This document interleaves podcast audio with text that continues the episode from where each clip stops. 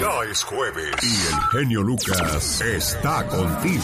Señoras y señores, la mañana de este jueves les saludo con el grito ametralladora de ¡La Chica Sexy!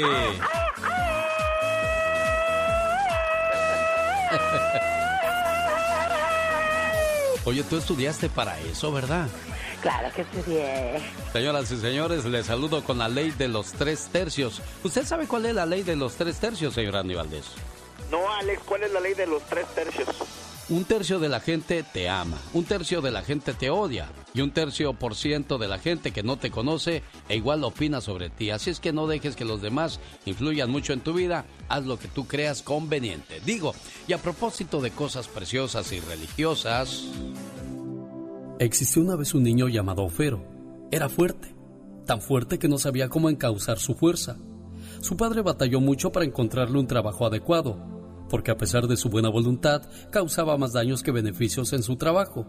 Las herramientas de su padre eran muy débiles para sus macizos brazos. Pasada la juventud, siendo ya un hombre, Ofero parecía un gigante. Su padre desesperado le dijo: Ofero, no puedo ser más tu maestro. Tienes que encontrar un maestro más grande y más fuerte para servirle, uno que aprovechará tu fuerza de manera correcta y buena. Ofero dejó su hogar y se presentó ante el rey, ofreciéndole sus servicios. El rey, que por ese tiempo sostenía una guerra, se alegró al tener entre sus filas a un soldado con tanta fuerza. Ofero sirvió fielmente al rey por varios años, hasta que un día un visitante le mencionó el diablo a Ofero. Cuando él le contó al rey esta conversación, el rey se aterrorizó y tuvo que admitir ante Ofero que le tenía miedo al diablo. Entonces Ofero dejó al rey para buscar al diablo. No tardó mucho tiempo en encontrarlo. Ofero se dio cuenta que era un guerrero fuerte, que lo aceptó en su servicio con mucho gusto e inmediatamente. Y Ofero llegó a ser un fiel siervo del diablo durante mucho tiempo, en los que cometió muchas atrocidades. Pero se sentía feliz porque por fin había encontrado un maestro fuerte. Un día, Ofero y el diablo salieron a cabalgar por un camino solitario en el campo, donde encontraron una cruz al borde del camino. El diablo se estremeció y se desvió para no acercarse a la cruz. Ofero, alarmado, le preguntó al diablo qué había de malo en ello. El diablo le contó de Jesús, que fue colgado en la cruz y que era más poderoso que él mismo. Dejando entonces al diablo, Ofero de inmediato se empeñó en buscar a Cristo. Su búsqueda fue larga y difícil, y en el proceso se dio cuenta de que estaba atormentado por los muchos errores cometidos. Cerca de la desesperación se encontró con un ermitaño, a quien le preguntó cómo podría encontrar a Cristo. Este le dijo que primero tenía que encontrar remordimiento y arrepentimiento, pero Ofero le dijo al ermitaño que quería hacer más que sentarse y arrepentirse. Así que el ermitaño le mostró un gran río, el cual los viajeros tenían que cruzar. Era profundo, de fuerte corriente, y no había un puente para atravesarlo.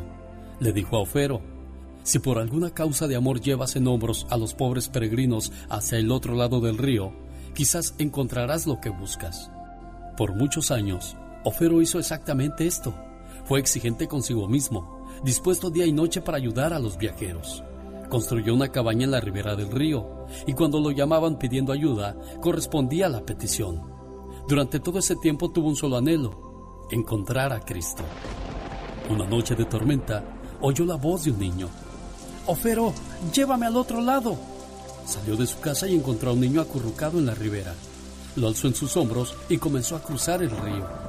Pero el niño le resultó, conforme avanzaba entre las aguas, más y más pesado, hasta que casi se desmaya por el peso. Ofero gritó: ¡Oh, pequeño niño! Pesas tanto que es como si yo cargara el mundo entero sobre mis hombros. El niño contestó: No solo cargas la tierra y los cielos, tú cargas a quien lleva el dolor entero del mundo. Soy Jesús, a quien buscas y a quien sirves. De ahora en adelante no temerás ni a la muerte ni al diablo. Andarás a través del sufrimiento del mundo, y tu nombre a partir de hoy será Cristófero, que significa portador de Cristo. Tu alma se iluminará con el amor de Dios, y enseñarás la misericordia a los humanos. Enseguida, el niño desapareció. Cuando haces bien las cosas, no lo busques, él te encontrará. No te canses de hacer el bien, porque aquel que da sin esperar nada a cambio, todo lo que siembra un día lo cosechará en abundancia. Con esa frase les saludo la mañana de este jueves. ¿Qué tal? Buenos días, yo soy su amigo de las mañanas, el genio Lucas. El genio Lucas presenta a la Viva Ciudad de México en Circo, Maroma y ¿sabe qué, Diva? Si la autoridad mexicana realmente fuera tan buena y tan honesta y así tan apegada y aplicada a la ley, así como andan persiguiendo a Laura Bozzo, deberían de perseguir a todos aquellos criminales que causan violencia en el país. ¿No cree usted? Totalmente. ¿Por qué no buscan a todos esos criminales? Que muchos saben hasta dónde viven. Exacto. La presentadora de Perú, Laura Bozzo. Digo, y no la estamos defendiendo, porque nadie puede estar fuera de la ley, pero se me hace increíble cómo se ensañan con Laura Bozzo y la buscan por cielo, mar y tierra. ¿Y por qué no buscan, digo yo, a aquellos que realmente dañan al país? Pues la presentadora, según, es buscada por ficha roja en Interpol como solicitud de la Fiscalía General de la República, porque no acudió de manera voluntaria al Centro de Prevención y Readaptación Social Santiaguito en Almoloya, en el Estado de México. Entonces dicen que está prófuga. Ella muestra, unos doctores mostraron antenoche un parte médico donde decía que la señora no puede ir a prisión porque está mala. No sé de qué, porque yo no soy médico ni química ni nada. Pero lo que sí sé es que muestran esto. ¿Qué tan cierto es? Sí, que con lo que Laura tiene de bolsas, de ropa tan caras, ella podía pagar. Laura, ¿por qué dejaste, si esto es verdad, que se acumulara tanta deuda, genio? Lo que pasa muchas veces, Diva de México, es de que le dejamos todo a los contadores y no nos damos cuenta de lo que pasa realmente. Ya hasta que tenemos el problema encima, nos damos cuenta que debemos mucho dinero, que hay que pagarle mucho al contador. Y pues tú terminas pagando los platos rotos. Y es que se te hace fácil sin leer por la huevonada o por la flojera. Genio. Por la flojera o por desidia. Nada más firmamos y así. Luego se vienen los problemas. Bueno, oye, que dicen que está muy estresado y que trae mucha ansiedad Miguel Bosé, que parece que lo van a internar de estrés. Pues es que, Miguel, ya contrólate con tantas broncas y demandas. Está como la Ninel Conde, que ahora va a demandar al Giovanni Medina. ¿Y ahora por qué? Que por el niño. Ah, yo, sí, Ninel, no sales de una para meterte a otra. Increíble, Diva. Bueno, ese es un chisme. El Ninel, otro, mejor haz una película, una novela. Ándale. Que hablemos de eso de ti, no andar hablando de la policía. De tus broncas. De la policía. Yalitza Aparicio vuelve a la pantalla con Hijas de Brujas. Es un corto de terror. ¡Ay, qué bueno, Yalitza! Porque ya la gente quiere saber más de Yalitza Aparicio, que ahorita es modelo de esta firma muy afamada, Prada. ¿Cree que la vaya a hacer, Diva? Claro, porque bien dirigida, creo que sí la haga, claro. Bueno, pues y la expectativa que ha causado la gente que la maneja. Porque acuérdense que Sergio Goyri y sus allegados la van a traer finta. Pero ¿quién es Sergio Goyri? Entonces actúa igual. Es un... Que por favor, el señor tiene una trayectoria así, pero yo lo veo igual en todas, de macho. ¿De verdad? Bueno, eso sí, Diva. Es cierto, al rato vengo con más chismes. Así la esperamos, Diva. De los famosos con el zar de la radio. Diva, ahí viene el señor Jaime Piña, Gastón Mascareñas y, por supuesto, el que no puede faltar, Andy Valdés.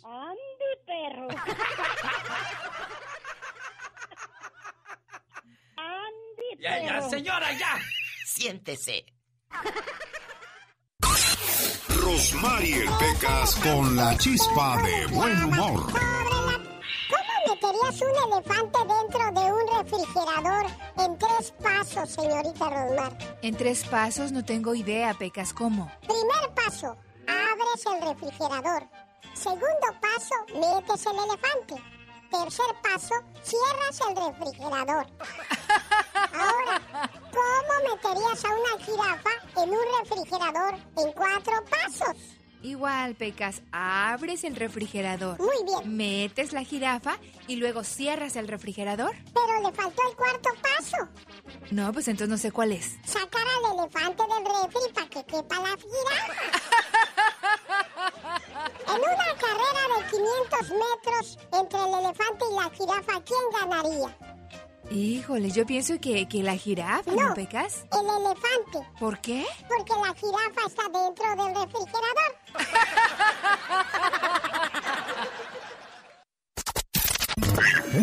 El genio Lucas en las redes sociales. El genio Lucas.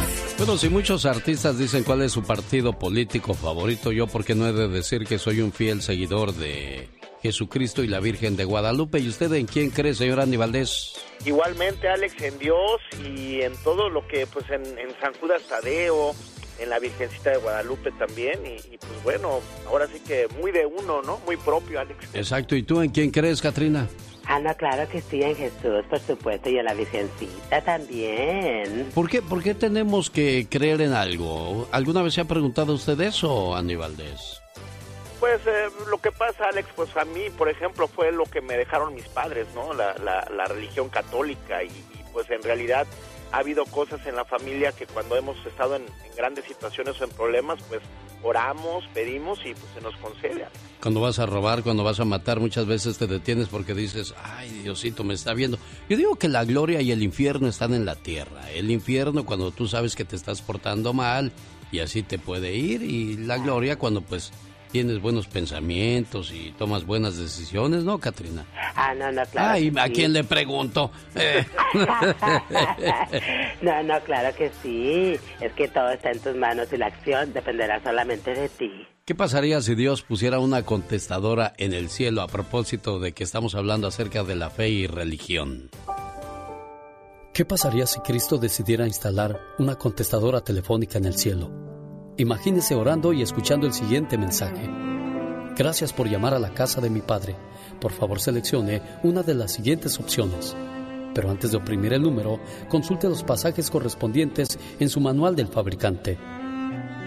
Presione 1 si se encuentra enfermo o en el dolor. Pero antes, consulte el Salmo 38.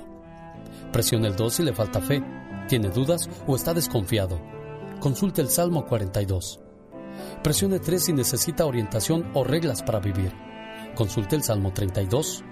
Presione 4 si necesita protección o tiene dificultades. Pero antes, consulte el Salmo 18. Presione el 5 si está ansioso o necesita paz. Pero antes, consulte el Salmo 46. Presione 6 si está preocupado o angustiado. O consulte el Salmo 51. Presione el 7 si se siente solo, triste o deprimido. Pero antes, consulte el Salmo 23. Presione el 8 si tiene tentaciones, pero también puede consultar el Salmo 1. Presione el 9 si es traicionado, pero también puede consultar el Salmo 41. De momento, todos nuestros ángeles operadores están ocupados, atendiendo a otros clientes. Por favor, manténgase orando y rezando el rosario en la línea, y su llamada será atendida en el orden que fue recibida. Por cierto, su número en turno es el 1.232.000. Si desea hablar con San Gabriel, presione el 17. Con San Miguel, presione el 18. O con cualquier otro ángel, presione el 19. Si desea que el rey David le cante un salmo, presione el 20. Para quejas, marque el 21. Si desea hacer reservaciones para la casa de mi padre, simplemente presione Juan, seguido de los números 316. Si desea obtener respuestas a preguntas necias sobre los dinosaurios, la edad de la Tierra, dónde está el arca de Noé, por favor esperar llegar al cielo. ¿Se imagina lo siguiente? Nuestra computadora señala que ya llamó anteriormente. Por favor, cuelgue inmediatamente y despeje la línea para otros. Otras personas que también quieren hablar con Dios. O bien lo siguiente, nuestras oficinas ya cerraron porque es fin de semana. Por favor, vuelva a llamar después. Gracias a Dios que esto no sucede.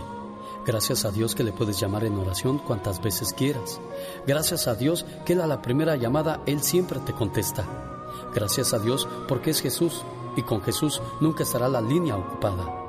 Gracias a Dios que Él nos responde personalmente y nos conoce por nuestro nombre. Gracias a Dios que Él conoce nuestras necesidades antes de que las manifestemos. Gracias a Dios porque de nosotros depende llamarlo en oración. Cuando ponemos nuestros problemas en las manos de Dios, Él pone paz en nuestros corazones. Buenos días, les saluda a su amigo de las mañanas, el genio Lucas. Jaime Piña, una leyenda en radio presenta... ¡Y ándale! Lo más macabro en radio.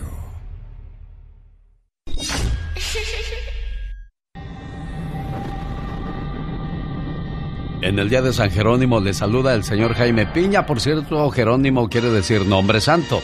Hoy también está de fiesta quien lleva el nombre de Amado, Eusebia, Honorio, Simón y Sofía. Es 30 de septiembre ya, día número 273 del año, quedando 92 días para decir feliz año nuevo, señor Jaime Piña.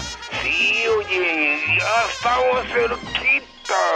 Por cierto, ya voy a cumplir un año con usted, mi querido genio, el 1 de octubre. ¿Tan rápido pasó ya el tiempo, patrón? Sí, señor, 1 de octubre, y luego viene mi cumpleaños donde recibo regalos. El regalo de usted estuvo muy bueno el año pasado. Pues ya sabe, y eso que apenas iba empezando, imagínese ahora que ya echó tierrita. Sí, ese carro tan bonito que traigo ya, no, señor, es otro mundo. ¡Y ándale! En Guanajuato, esto es insólito. Escúchame, Alex, siniestro está ocurriendo. Yahvé, Jehová, papá Dios, los está esperando. Oigan esto, profanan tumba y violan el cadáver de una viejecita que había sido enterrada en el Panteón Nuevo de Cortázar, Guanajuato. El rondín de vigilancia vieron una tumba profanada, la cual se trataba del cadáver de una ancianita que presentaba signos de violencia y había sido abusada. ¡Oh, Dios mío! Y no se crea que es el primer caso con en ese mismo lugar. Ya van 4 más, mi querido genio. ¡Y ándale! En Morelos, 2 ratas intentaron secuestrar a una jovencita ayer en el municipio de Tres Marías a las 3 de la tarde, y a las 5 de la tarde una turba embravecida los tenía encuerados en la plaza pública, desnudos. Traían 2 galones de gasolina. La policía no pudo hacer nada. Los pobladores les echaron encima el combustible y le prendieron fuego, Alex. El par de delincuentes aullaban de dolor y el fuego consumía sus cuerpos. Quedaron hechos carbono y colorín colorado. ¡Y ándale! En Nueva York, la modelo de OnlyFans, si saben qué es eso, ¿verdad? Moria Mills, de esas que venden sus fotos desnudas y que entre más enseñan, más dinero les dan, y algunas se convierten en millonarias, señores. Cometió el error de su vida esta chica. Se cubrió sus partes íntimas con cinta adhesiva. Imagínese de esas tiras largas y anchas. Y a la hora de arrancársela, se la llevó con todo y todo. Y cuando digo con todo y todo, es con todo. Y ahora pide ayuda para reconstruir el negocio, mi querido Alex. Para el programa del genio Lucas, y ándale. Jaime Piña dice, el hombre es el arquitecto de su propio destino. El genio Lucas recibe el cariño de la gente. Genio, te amo, mi amor. ¿Qué pasó? ¿Qué pasó? Vamos a... ¿Qué? Bueno, en el show del genio Lucas hay gente que se pasa. ¿Qué pasa, Nico? ¿Qué pasa? El genio Lucas, haciendo radio para toda la familia. Omar Fierros. En acción. En acción. ¿Sabías que el Kopi Luwak es un tipo de café que se hace en el sur de Asia? Un animal llamado musang se come las frutas rojas de café, luego la defecan. Y con esta popó se hace el café más caro del mundo. Un kilo llega a costar hasta $500. ¡Sí! ¿Sabías que en la canción Black Jesus del famoso rapero Tupac Shakur se menciona que su deseo es que sus cenizas fueran fumadas? Esto fue tomado tan literal que después de su asesinato de 1996, miembros del grupo Outlaws mezclaron parte de las cenizas con marihuana y se la fumaron. ¿Sabes cuál es el instrumento más valioso del mundo? Pues se trata del violín Vieux-Temps Guarneri. Este violín italiano se vendió en el 2012 por más de $16 millones. Más que curioso con Omar Fierros. Bueno, ya que hablamos de curiosidades, en Perú, increíble, ¿eh? Es legal que los adolescentes de 14 años tengan relaciones sexuales por consentimiento propio.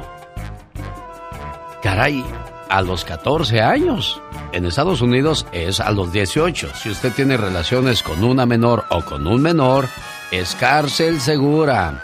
Más que curioso con Omar Fierros. Y ahora le presentamos el baúl de los recuerdos con el señor Andy Valdés. Andy Valdés, en acción. El 30 de septiembre del 2021, ¿qué nos cuenta en el baúl de los recuerdos, señor Andy Valdés? Familia bonita, ¿cómo están? Y saludos antes que nada, mi querido Alex, a todos los seguidores del grupo Bronco, porque imagínense nada más, en el año 2012, en un día como hoy, un día muy triste para la música, ya que fallecía José Luis Villarreal, conocido como Choche, integrante del grupo Bronco, junto con su hermano Javier, Ramiro Delgado y José Guadalupe Esparza, pues crean y hacen la fama del mundo con esta gran agrupación. El originario de Monterrey, Nuevo León, pues en un día como hoy fallece. Y también imagínense, en un día como hoy se nos va hace 10 años el actor y comediante mexicano Gaspar Enaine Pérez, conocido como Capulina, llamado el rey del humorismo blanco debido a que nunca utilizó palabras obscenas o situaciones de contenido para adultos en sus bromas. Destacó en cine y televisión, además hizo pareja con el gran Viruta, así se llamaban, Viruta y Capulina. Imagínense nada más cómo pasa el tiempo, familia, ya que en el año de 1989, mi querido Alex, salía la canción Tristes Recuerdos, escrita por Catarino Lara, quien fue cantante de Los Sagitarios y el autor de esta canción, la cual fue grabada por muchos artistas y grupos, El Chapo de Sinaloa, Lucero, Ramón Ayala, y con el que fuera un grandísimo éxito, con el gran charro zacatecano Don Antonio Aguilar, con quien se escuchaba por todos lados los rincones el tema Tristes Recuerdos, quien, bueno, imagínate nada más, como decía sus grandes letras, de esa canción, que allá que al escucharla te acuerdes de mí como yo me acuerdo de ti. ¿Se acuerdan? 1989. Llegó Gastón con su canción. Cuando la señora Laura Zapata grabó el disco Cielo Rojo, donde venía Cielo Rojo y otras canciones rancheras, vino a los estudios. Y estaba aquí con Roberto Cavazos, asistente de la Diva de México, y con la Diva. Y les dice Roberto, Laura va a querer que la lleve a la Macy's cuando termine la entrevista. Dijo, ni más, a mí llévame a La Rosa, ahí está bien caro, dijo. Entonces, todo eso viene porque agarraron a la tesorito Laura León en una de esas tiendas. ¿Y qué fue lo que pasó, Gastón Mascareñas? ¡Cuéntanos! ¿Qué tal, amigos? ¿Cómo están? Mi genio, ¿quién entiende a la gente? Si compras ropa muy cara, te critican. Y si compras ropa barata, también. ¿A qué no saben a quién vieron en la tienda Ross? Voy a comprar baratito. Baratito, baratito. Buscando unos descuentitos. En faldas y en calzoncitos. Yo quiero que se me vean bonitos, más por ahorrar mucho me esmero. Los tiempos están canijos. Bara, bara, baratito. Yo me la llevo siempre en el rojo. Bara, bara, baratito. Aunque critiquen los del montón. Bara, bara, baratito. Mire qué gangas me fui a topar. Bara, bara, baratito. No me importa si alguien me quiere grabar. Ya ven, no nomás nosotros venimos a las especiales. Ahí está pidiendo más descuento. Muy bien, Gastón, muy bueno tu trabajo. El genio Lucas. El show. Oiga, señor Andy Valdés, usted es muy exigente con sus hijos. Bueno, ya sus hijos ya se graduaron. ¿Cuántos años tienen sus hijos, señor Andy Valdés? Bueno, mi hijo sigue estudiando, tiene 19 años y mi hija tiene 16. Ah, no, pues todavía están en la escuela. ¿Y cómo es usted exigente con ellos para las calificaciones y esas cosas? No, muy exigente, Alex, pues es lo único que tienen que hacer ellos, único trabajo. Sí. Entonces, pues siempre les pido que tengan y mantengan un buen promedio. ¿Oh, sí? ¿Y usted qué calificaciones sacaba? No, yo era bien burro. Ah, entonces, ¿de qué estamos hablando? ¿Cómo exigimos lo que nosotros no dimos? Nosotros sabemos a veces lo difícil que es la escuela y tan fácil que es exigir, ¿no? Pues sí, pero pues bueno, pues uno quiere que sea mejor que uno, ¿no? Exacto, esa es la cantaleta que nos aventamos como padres. Es que tú no tienes que ser igual que yo, tienes que mejorar, quiero buenas calificaciones. ¿Y qué pasa muchas veces con los papás que le exageran? Era miércoles 8 de la mañana. Llegué puntual a la escuela de mi hijo. No olviden venir a la reunión, es obligatoria. Fue lo que la maestra escribió en el cuaderno del niño. ¿Pues qué se cree la maestra? ¿Cree que podemos disponer del tiempo a la hora que ella diga o qué? Si supiera qué importante era la reunión que tenía a las 8:30 de la mañana, de aquí dependía un buen negocio y tuve que cancelarla porque la maestra nos necesita el día de hoy. Ahí estábamos todos los papás y mamás. La maestra empezó puntual, agradeció nuestra presencia y comenzó a hablar. No recuerdo qué fue lo que dijo. Mi mente estaba pensando cómo resolver lo de ese negocio que estaba dejando escapar. Probablemente podríamos comprar una nueva televisión con el dinero que recibiría. Juan Rodríguez, escuché a lo lejos. ¿No está el papá de Juan Rodríguez?, preguntó la maestra. Sí, aquí estoy, maestra, contesté pasando a recibir la libreta de mi hijo. Regresé a mi silla y me dispuse a verla. ¿Para esto vine? ¿Qué es esto? La libreta estaba llena de 6 y de 7. Guardé las calificaciones inmediatamente, escondiéndola para que ninguna persona viera las porquerías de calificaciones que me estaba entregando mi hijo. De regreso a la casa, aumentó más mi coraje a la vez que pensaba: a este chamaco le doy todo, nada le falta. Pero ¿sabe qué? Llegando a la casa le va a ir muy mal. Casi tiré la puerta y grité: Juan, ven para acá. Juan estaba en su recámara y corrió a abrazarme. Papi, me dijo. ¿Qué papi ni qué nada? Lo retiré de mí, me quité el cinturón y no sé cuántos le di con él. Al mismo tiempo que le decía lo que pensaba de él. Y te me vas a tu cuarto inmediatamente y no sales de ahí. Juan se fue llorando a su cuarto. Su cara estaba roja y su boca temblaba. Mi esposa, al ver esto, no dijo nada. Solo movió la cabeza negativamente y se fue.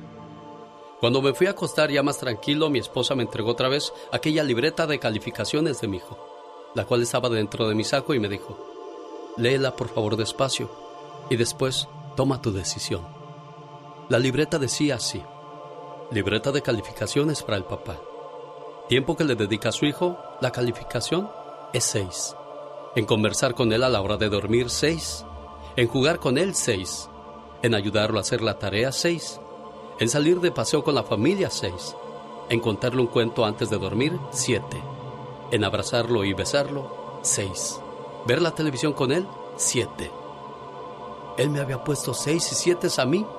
Yo me hubiese calificado con menos de 5. Me levanté y corrí a la habitación de mi hijo. Lo abracé y comencé a llorar. Quería regresar el tiempo, pero era imposible. El daño ya estaba hecho. Juanito abrió sus ojos. Aún estaban hinchados por sus lágrimas. Me sonrió, me abrazó y me dijo: te quiero mucho, papá. Cerró sus ojos y se durmió. Hay muchas personas que desean un hijo y no lo tienen. Dios te dio una familia. Apréciala, ámala, compréndela. El día de mañana el Señor te pedirá cuentas por tu familia. ¿Y qué le vas a contestar? Ah, y sea amable con tus hijos. Son ellos los que van a escoger tu asilo. Estimados padres y madres, en vez de querer hijos perfectos, deseen tener hijos felices. En vez de exigir tanto, descubran los talentos de sus pequeños. Y en vez de gritar, expliquen por qué están mal sus acciones. Hablando, se entiende la gente. Una buena alternativa a tus mañanas. El genio Lucas. Buenos días a todos, menos a los chinos. Ay, ¿y eso por qué? Porque allá es de noche y aquí es de día, por eso. Ay. Buenos días a todos, menos al que le mintió Amanda a Miguel, porque ella dice... ¿Cómo dice? Él me mintió. Él me dijo que me amaba y no era verdad. Así dice. Ah, cómo hay gente que le gusta. Que le gusta. Que le gusta que... cantar. Exactamente. De los nuevos artistas acabamos de escuchar a Cristian Nodal. Del 2000 para acá la música ha venido cambiando. ¿Cuáles eran los éxitos del 2000, Omar Fierros? A ver, hijo. 1, 2, 3, adelante. El genio Lucas presenta los éxitos del momento. 2001. La vida es un carnaval, de Celia Cruz. Todo aquel que piensa que la vida es desigual tiene que saber que no es así, que la vida es un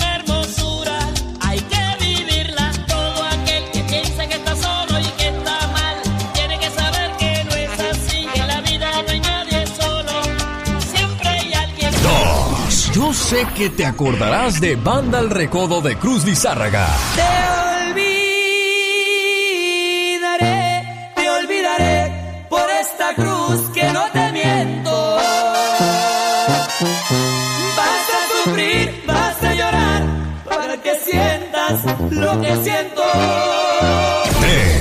Un cariño como tú, de Joan Sebastián. Un cariño como tú, un cariño como tú, es lo que yo necesitaba.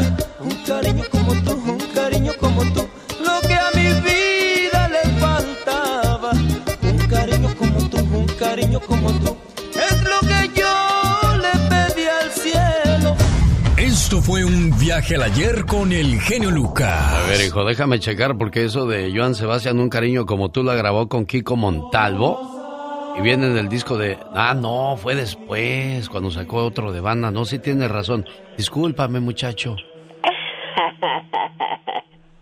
Ayer nos dimos un agarrón, Omar y yo. Le digo, hijo, no me hables así, soy tu papá. Dijo, ah, bueno, ya se me estaba olvidando. ¿Cómo que se te va a olvidar? A ver, ¿cómo no se te olvida comer? Qué bonito, ¿verdad? Oh, my God. John Carlo en concierto, domingo 10 de octubre en el Community Center de Castroville. Gracias al Pedro Padre por la invitación. Evento de 1:30 a 6:30. Boletos a la venta por $15. Es para, ya sabe, la iglesia, la recaudación de fondos y esas cosas. Y para pagarle a John Carlo, porque pues muchos artistas no vienen gratis. Tú. Exactamente, tiene que cobrar su billuyo, por supuesto. También estarán presentes los coros parroquiales, la hora santa, y por ahí también estará un servidor. ¿Quién soy yo, tú? Alex, el genio Lucas. Uy, con esa presentación ya me dan ganas de hacerle chao. Exactamente, apoyar, se ha dicho.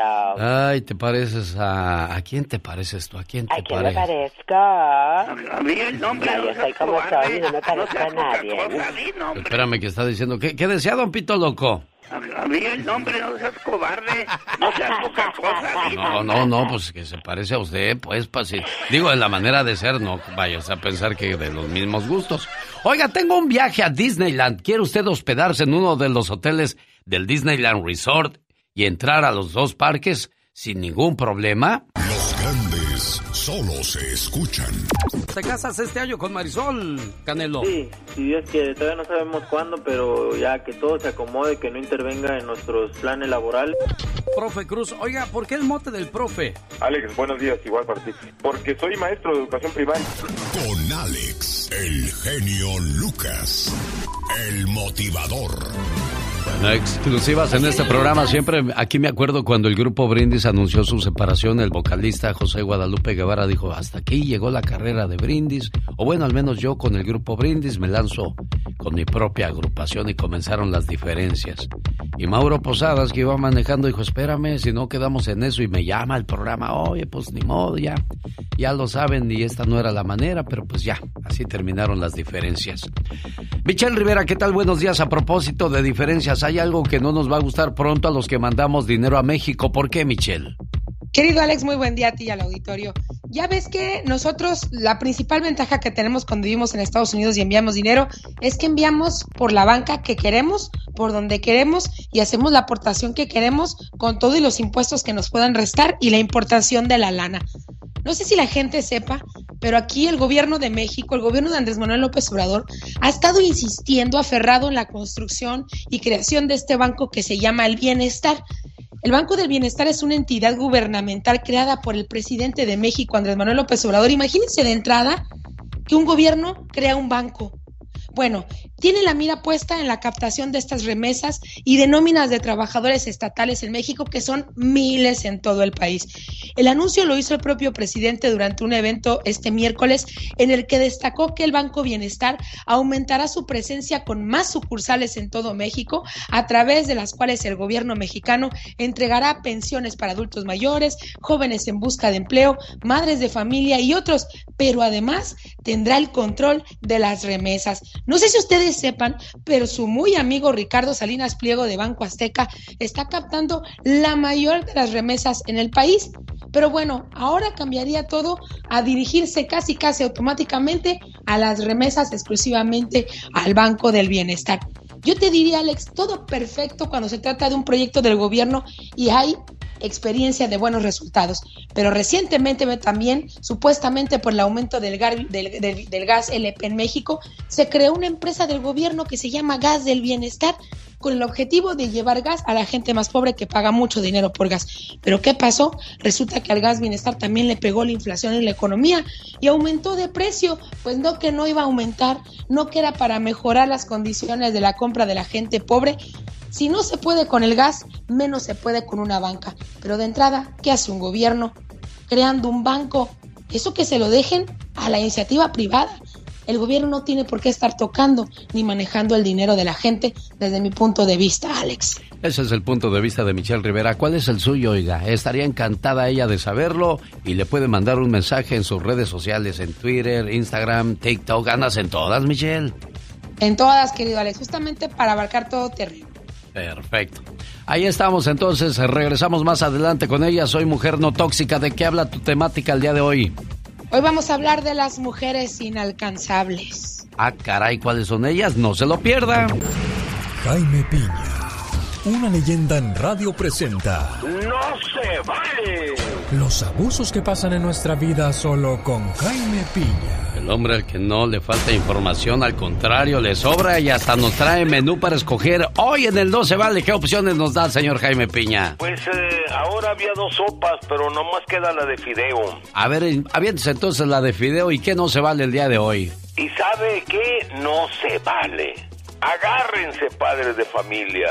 El gobernador Gavin Newsom acaba de firmar una nueva ley, la ley AB 1184, que permite que tus hijas menores de edad se provoquen un aborto sin el consentimiento de ti como madre o tú como padre, aunque tú estés pagando la aseguranza de tu hija, y prohíbe a las compañías de seguro revelar al titular de la póliza, o sea, a los padres, los servicios médicos que recibieron tus hijos, tus menores de edad. Abortos, cambios de sexo, pueden permanecer ocultos a ti, mamá o papá. Yo pienso que Gavin puede decidir en sus hijos, pero no en los hijos de otros, porque sabe qué, mi querido genio. No se vale eso, señor Jaime Piña, porque como usted bien lo dijo, él que decida en su casa, pero que nosotros decidamos qué es lo que tenemos que hacer con nuestras criaturas. Pero cada vez este mundo se hace más de mente abierta o nos estamos haciendo muy antiguos. En Perú es legal que los adolescentes tengan a los 14 años ya relaciones sexuales por consentimiento propio, que no es muy pequeña esa edad, señor Piña. Sí, la verdad que sí. Yo, mi primer pecado fue como 12, 13 años. Ah, que la canción, pues entonces usted va más atrás todavía. Y es que no, déjenme les digo algo, ¿no? En el pasado, yo creo que hasta ahora a los 16, 17 años ya llevabas dos chamacos. Ajá, sí, no, fíjate que sí, no, pues mira, a qué edad nos casaban a los chamaquitos. ¿Sí? Es más, todavía en algunas regiones por los gestos y costumbres de no que sé, ahí nos están vendiendo a los chamaquitos, niñitas de 7, 8, 9 años ya teniendo relaciones sexuales con viejos de 30, 40, 50 años. No es posible, mi genio, esto se está descomponiendo. Y como dice el señor Jaime Piña... ¡No se vale! Para una mañana divertida... Lucas. Que andan por ahí, que les dan un puestecito y luego se les sube, ¿verdad? El genio Lucas. Bueno, al ratito cuando termine mi trabajo, me voy a hacer ejercicio porque los buenos sentimientos nadie los nota. Un, dos, tres, cuatro. Honestamente, ¿a qué huele su carro, señor Andy Valdés? Ahorita huele a perfume porque ayer compré apenas esencia, mi querido Alex. Ah, qué bueno, porque a veces se usa un carro y huele a humedad, otros carros huelen a comida, otros carros huelen a rayos y centellas. A ropa sucia, ahí guardan la ropa, ¿no? Sí, ay, Dios santo. Sí, bueno, los usos que le puedes dar a la cáscara de plátano es increíble. Este truco quizás no te la sabías. Si tienes un coche y sabes que trae un olorcito, un mal olor... Medio raro. Uh-huh, pues deja unas cáscaras de plátano allá adentro para que no gastes en dinero en ambientadores, así como lo hace Andy Valdés. Exacto. Con una cáscara de plátanos puedes dejarla en el interior del auto y al paso de 2 días la retiras y esta acción hará que no haya nada apestoso. Oye, ¿y qué le gusta al plátano? ¿Cómo dices? ¿Y qué le vamos a hacer al plátano? Oriéntela, por favor, señor Andy Valdés. Platique con ella. Sáquela más seguido. Si no es plátano macho, tú. Sí, bueno. Además, podrás renovarla y mantener un buen ambiente en tu auto o lugares donde haya algo que... Oye, aquí huele feo. Son unas cascaritas de plátano. Así como cuando llega alguien y le huele la boca, así de... Oye, ¿no traes unos chiclecitos? Sí, ¿cómo no? Te va a decir, sí, pues échatelos, mano, porque te faltan. Pero ¿sabe usted que el chicle no detiene el mal aliento bucal, ¿eh? No. Al contrario, le da otro toque. Sí, a veces lo empeora. Oye, qué feo eso del mal aliento. Y lo peor es que uno, por más que le hace, por ejemplo, yo cuando voy a un remote le hago... Pues no detecta uno, mano, porque qué pena que digan... A Andy Valdés le olía la boca. Sí, no, imagínate. No, qué cosas de la vida. Bueno, muchachos, no les quito más su tiempo porque hay gente que quiere ganar esta promoción. Pati Estrada. En acción. Oh, ¿y ahora quién podrá defenderme? En el Ya Basta vamos a hablar acerca de del aborto y esas cuestiones que ha aprobado el gobernador Newsom. Y me acaba de entrar todo un rollo que tiene gran sentido Laura García, porque ella reacciona como mamá y dice, ¿cómo no vamos a tener decisión nosotros sobre nuestros hijos? Porque para unas cosas sí son niños y para otras no. Y desgraciadamente en Estados Unidos se promueve mucho el aborto y es más el demócrata que el republicano, he notado, Pati Estrada. Hola Alex, ¿qué tal? Muy buenos días. Bueno, pues son decisiones personales de cada mujer y... Bueno, pues... Oye, pero es que en este país no puedes fumar o comprar alcohol hasta los 21, pero para el aborto a cualquier edad. En Texas, ¿no? ¿Qué hay en Texas? ¿Cómo es la ley en Texas? Porque esto es en California, ¿eh? La ley en Texas es la más radical en contra del aborto y pues la ley comenzó a partir de septiembre, una ley restrictiva en donde se prohíbe el aborto desde las 6 semanas de embarazo, es decir, cuando la mujer ni siquiera se ha dado cuenta que está embarazada. Si ya tiene 6 semanas y a las 7 semanas quieres ir a abortar, no, ¿sabes qué? Cuando se detecta latido del corazón del bebé, olvídese.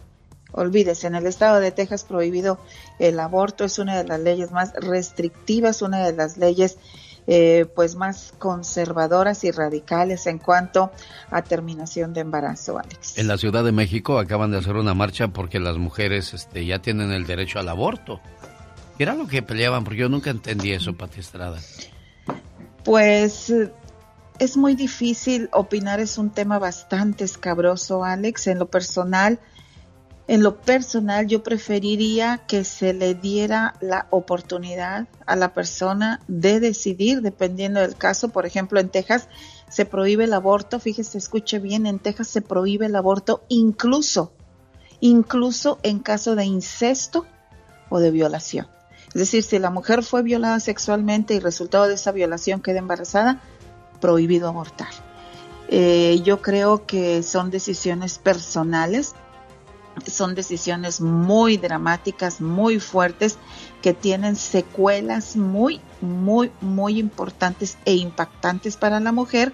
Pero en este caso yo me pregunto, ¿por qué en la mujer? ¿Y dónde está la otra parte que puso su semillita para que se llevara a cabo un embarazo? Pero si es un chamaco irresponsable también, Pati, ¿qué esperas? Yo creo que ahí les están faltando a los hijos educación. Educación en lugar de gastar dinero en abortar y esas cosas, reforzar la educación sexual en las escuelas. Y otra cosa, los padres somos los responsables más que nada de cómo debe ser el comportamiento de nuestros hijos, porque los maestros le van a enseñar a leer, a escribir, a restar, a sumar, cosas de la historia, pero nosotros como padres tenemos el deber de decirles qué es lo bueno y qué es lo malo. Y conforme crecen los chamacos, acuérdate que cada cabeza es un mundo, pero ya llevan en su mente qué es bueno y qué es malo, ya les toca a ellos decidir. Pero si nunca les hablas de estas cosas y el chamaquito comienza a toquetearlas y la niña no sabe ni qué y le gusta, pues ya estamos en mal camino. Hay una periodista que se llama, bueno, ya murió, Oriana Falesi, que escribió un libro que se llama Carta a mi hijo no nacido, en donde ella pues se ve en la disyuntiva, una mujer profesional exitosa, una mujer de pues de mucho éxito, y de pronto se ve en la disyuntiva de querer, de si abortaba o no, porque se vio embarazada. Entonces, una de las frases, yo leí su libro hace muchos, muchos años, estaba yo en la preparatoria, una de las frases que se me quedó muy grabada es: a las que abortan y a las que promueven esta práctica les cae la mala suerte para siempre. Dice otra frase que a mí no se me olvida: qué raro, los que apoyan el aborto son los que sí nacieron.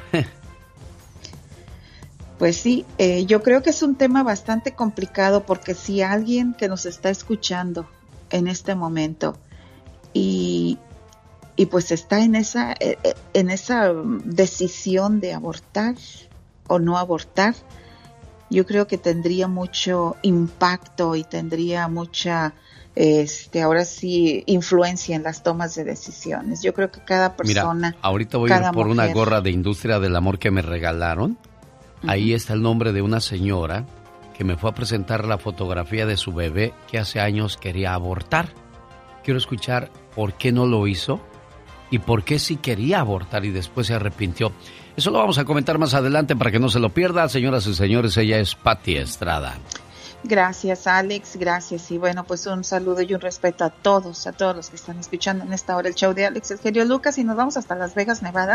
Las Vegas, Nevada, en donde se avanza el programa de bancarización migrante. El día de ayer dieron a conocer que ya se entregaron las primeras tarjetas de débito de cuenta del Banco del Bienestar. El Banco del Bienestar es una sucursal bancaria de México donde se puede abrir la cuenta desde los consulados de México en Estados Unidos, y usted va a poder depositar, enviar dinero a su familia sin tener que pagar tarifas por Pero no te van a controlar tu dinero así el gobierno para ver cuánto mandas, cuándo, todas esas cosas. Es un banco, lo que pasa es que el banco apenas está pues teniendo sucursales en todo el país y bueno, pues si no vamos a pagar nada por una transferencia, hay que tomar en cuenta, claro, que los dineros, cuando son grandes cantidades, todos los gobiernos van a tener que indagar e investigar, pero nuestra gente manda dinero para sus familias y se puede evitar que paguen una transferencia, pues bienvenido el Banco del Bienestar. Otra cosita, ya están abiertas las citas para servicios consulares para la jornada sabatina del 2 de octubre en toda la red consular para ir a tramitar su pasaporte y matrícula consular. Previa cita Mexitel 1-877-639-4835. Yo le puedo ayudar a que usted abra su cuenta en Mexitel para que usted pueda hacer de manera rápida su cita y para ver si todavía hay citas para pasaporte, para matrícula. Pero ojo, mucho ojo, escuche bien, si usted cuenta con una cuenta de correo electrónico, yo le ayudo. Si no tiene esa cuenta de correo electrónico, lamentablemente no lo voy a poder ayudar, pero si tiene una cuenta de correo y dice: Pati, ayúdame a abrir la cuenta, ayúdame a conocer mi número CURP, porque ahora se necesita, que es una cosa tan, bueno, no quiero decir la palabra tan tonta, pero ¿por qué nos piden un número CURP cuando CURP quiere decir como clave única de registro poblacional? Pero nosotros no vivimos en México, vivimos en Estados Unidos, pero bueno. Y esa situación sería muy larga de explicar, Pati, ¿por qué no mejor buscas ya ir a ver al presidente Andrés Manuel López Obrador y exponer esto? Porque conseguir una cita en el consulado cada vez es más complicado y si esto sigue creciendo, cada vez será peor. Vamos a ver en qué fecha puedes ir a visitar al presidente y darle tu pregunta, a ver qué responde al respecto, porque hay que ponerle un alto a todo esto. Son millones y millones de mexicanos viviendo en el extranjero. Y pues saludos a la gente de Centroamérica, que me imagino que han de pasar por las mismas. Yo no sé y espero que no, porque es todo un viacrucis llegar a una cita del consulado, Pati Estrada. Es peor lamento decirle que es peor para los centroamericanos cuando me hablan y me dicen, bueno, he hablado, ni siquiera contestan en los consulados, ni siquiera contestan en las embajadas en Washington, y es frustrante. Pero en este caso vamos a tratar de que usted consiga esta cita para jornada sabatina. Aquí hay algo que no estoy entendiendo, perdón, porque veo a Michelle Rivera que promueve lo del Banco Bienestar, al igual que tú. Ella dice que es más negativo que positivo. Me gustaría enfrentarlas, pero yo sé que se van a agarrar del chongo y es lo que no quiero de ustedes dos. No, Alex, yo siento que la señora Michelle Rivera es una profesionista, es una persona que yo creo que en el diálogo, en el respeto está el llegar a un acuerdo, el llegar a una conclusión, y es lo que debe de ocurrir siempre. Podemos pensar diferente, pero para eso tenemos el diálogo, tenemos el respeto. Una vez que se dialoga, que se respeta, tú tienes tus ideas, yo tengo las mías, pero vamos a darle un cauce donde lo más importante es el bienestar. Mañana hablamos eso del Banco Bienestar, ¿de acuerdo? Y también queda pendiente lo de la visita a México, para que hables con el presidente y decirle, oye, pues ayúdanos, ¿de qué se trata todo esto, no? Exacto, ya estoy cansada de atole con el dedo, y vamos ahora sí a decirle a la gente, matrícula consular, pasaporte es más importante de una credencial de elector. Muy bien, Pati Estrada. ¿A dónde te pueden mandar mensajes si alguien quiere contactarte, por favor? Ya lo están mandando, Alex, y discúlpame que colgaré inmediatamente. 469-358-4389. Buen día, Pati Estrada. Esta es la radio en la que trabajamos para usted. Quiero mandarle saludos en su cumpleaños en Arizona a Michelle Moy. Su mamá Irene le quiere mucho y le dice, hija, que te la pases muy bonito y que cumplas muchos, pero muchos años más. Y esas palabras de amor, cariño, respeto y admiración son de tu mamá para ti, Michelle. Escúchalas y dicen así. Por ti sería capaz de dar mi vida, porque lo eres todo para mí. Desde que naciste, una parte de mi corazón te pertenece. Y solo puedo ser feliz cuando tú eres feliz. Que la pases muy bonito en tu cumpleaños y siempre. Felicidades, querida hija.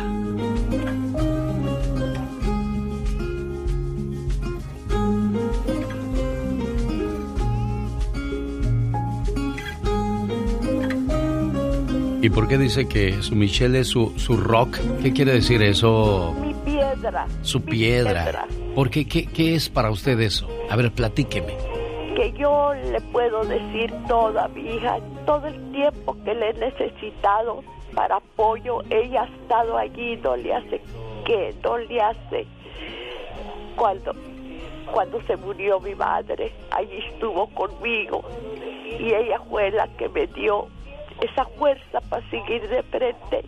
Y ahora últimamente que se murió su papá, ella estaba con él se murió en sus brazos de ella, y ha sido un año tan duro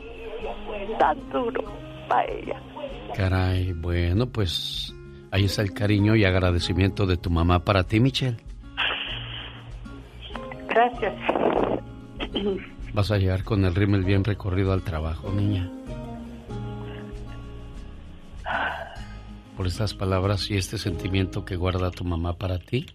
Y pues ojalá y siempre se cuiden, se procuren, porque pues ya ves que la vida pasa rápido, y cuando queremos hacer cosas por ellos ya para muchos es demasiado tarde, pero yo veo que tú vas al pendiente de lo que necesitan ellos, ¿eh? Sí. Ok, preciosa, cuídate mucho, ¿eh? Gracias por todo. De nada. Complacida con tu llamada, Irene. Los hijos crecen rapidísimo. Cuando volteas a verlos, a quererlos abrazar y cargar,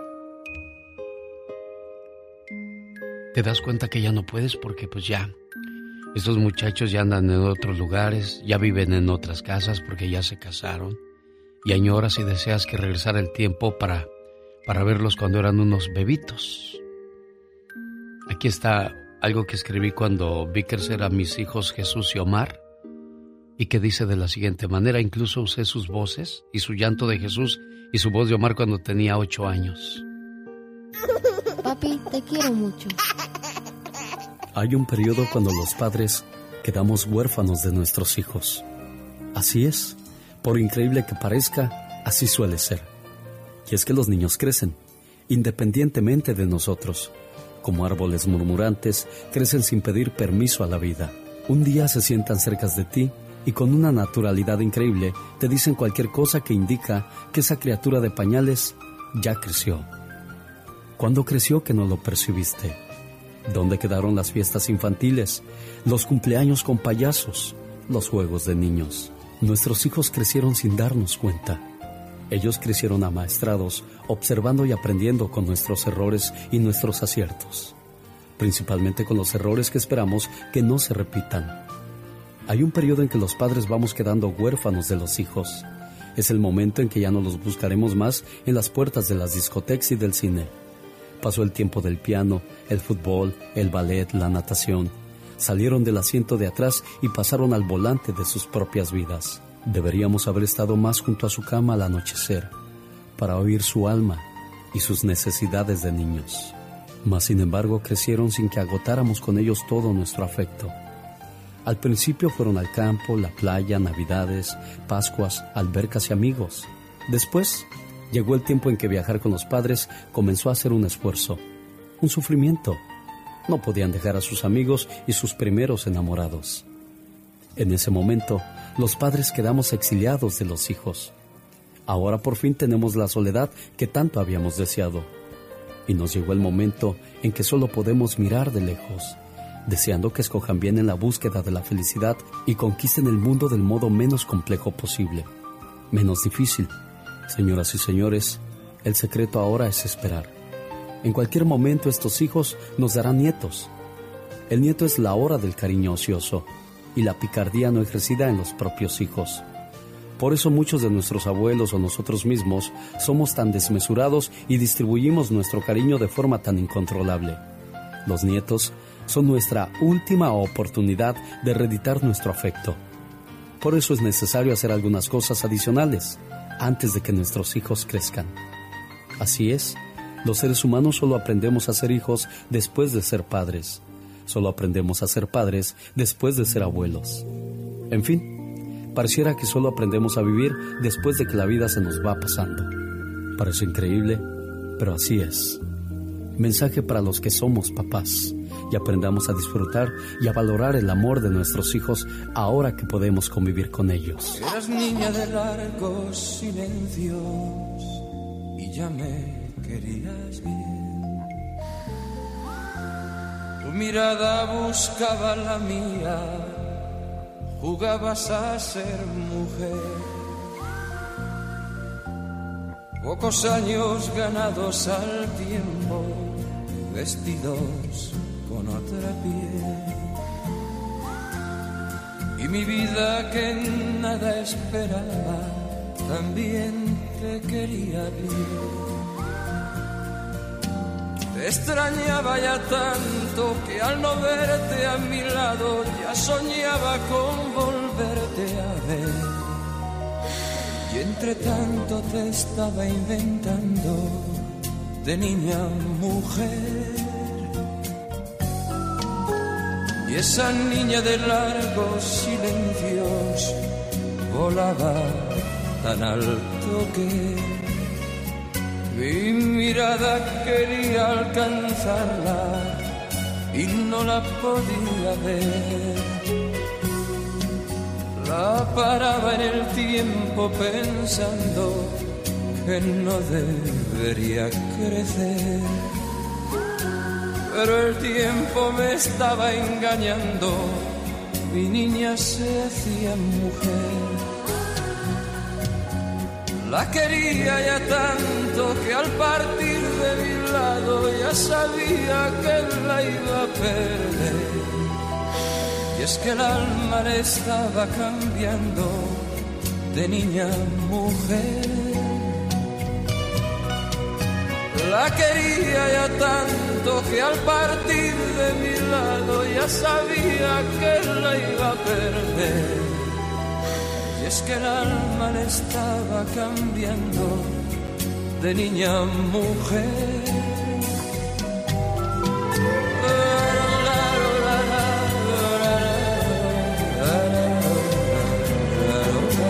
Qué bonita canción de Julio Iglesias, Mi niña mujer.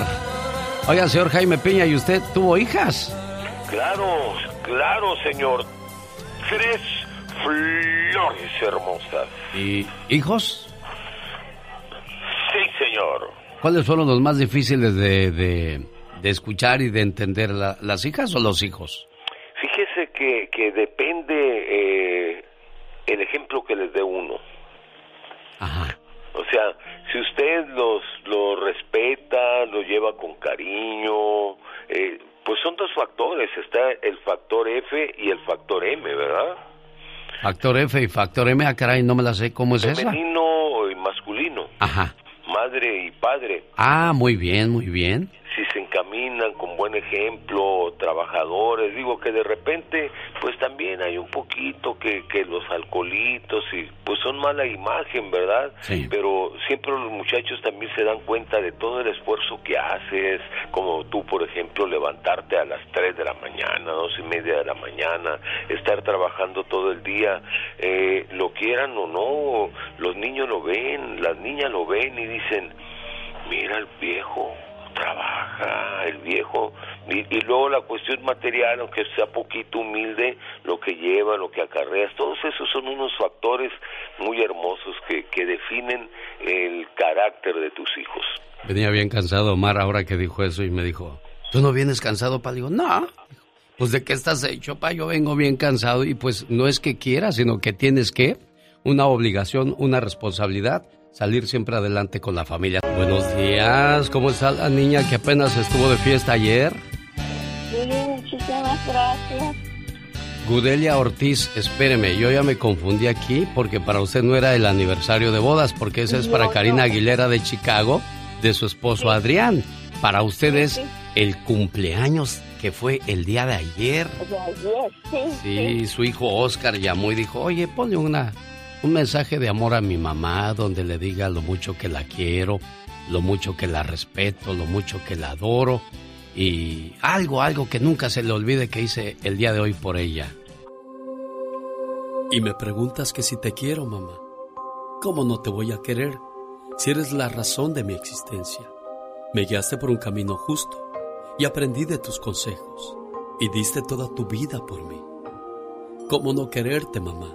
Si tú eres lo más grande para mí, me supiste cuidar y amar, y cómo no decirte que tú eres mi más grande adoración. Y le doy gracias a Dios por haberme dado una madre como tú. ¿Cómo no quererte, mamá? ¿Cuánto la quieren, doña Gudelia? Y yo le doy gracias a Dios por tener estos hijos maravillosos. Sí, qué bonito que se tomen el tiempo de llamar a la radio y pedir un mensaje para su mamá, ¿no? Sí, claro, claro que sí, porque ellos también saben lo mucho que yo amo a mis hijos. Qué bueno, me da mucho gusto escuchar eso, complacido con tu llamada, Oscar. Muchísimas gracias, genio. De nada, ¿algo más que le quieras decir a la jefa? Pues, nada que no sepa ella, que la queremos. Claro que yo también te quiero, que la queremos mucho. Que gracias por ser como es con mis hijos, con sus nietos, que me los cuida mucho y les canta y los carga. Ay, qué bonito. Siga siendo buena abuelita, niña, y tú sigue cuidando y queriendo y sobre todo respetando mucho a tu mamá, Oscar, ¿eh? Ah, sí, será, genio. Hasta luego, buenos días. Hasta luego, genio, muchísimas gracias. Jorge Lozano H. En acción, en acción. Genio Lucas.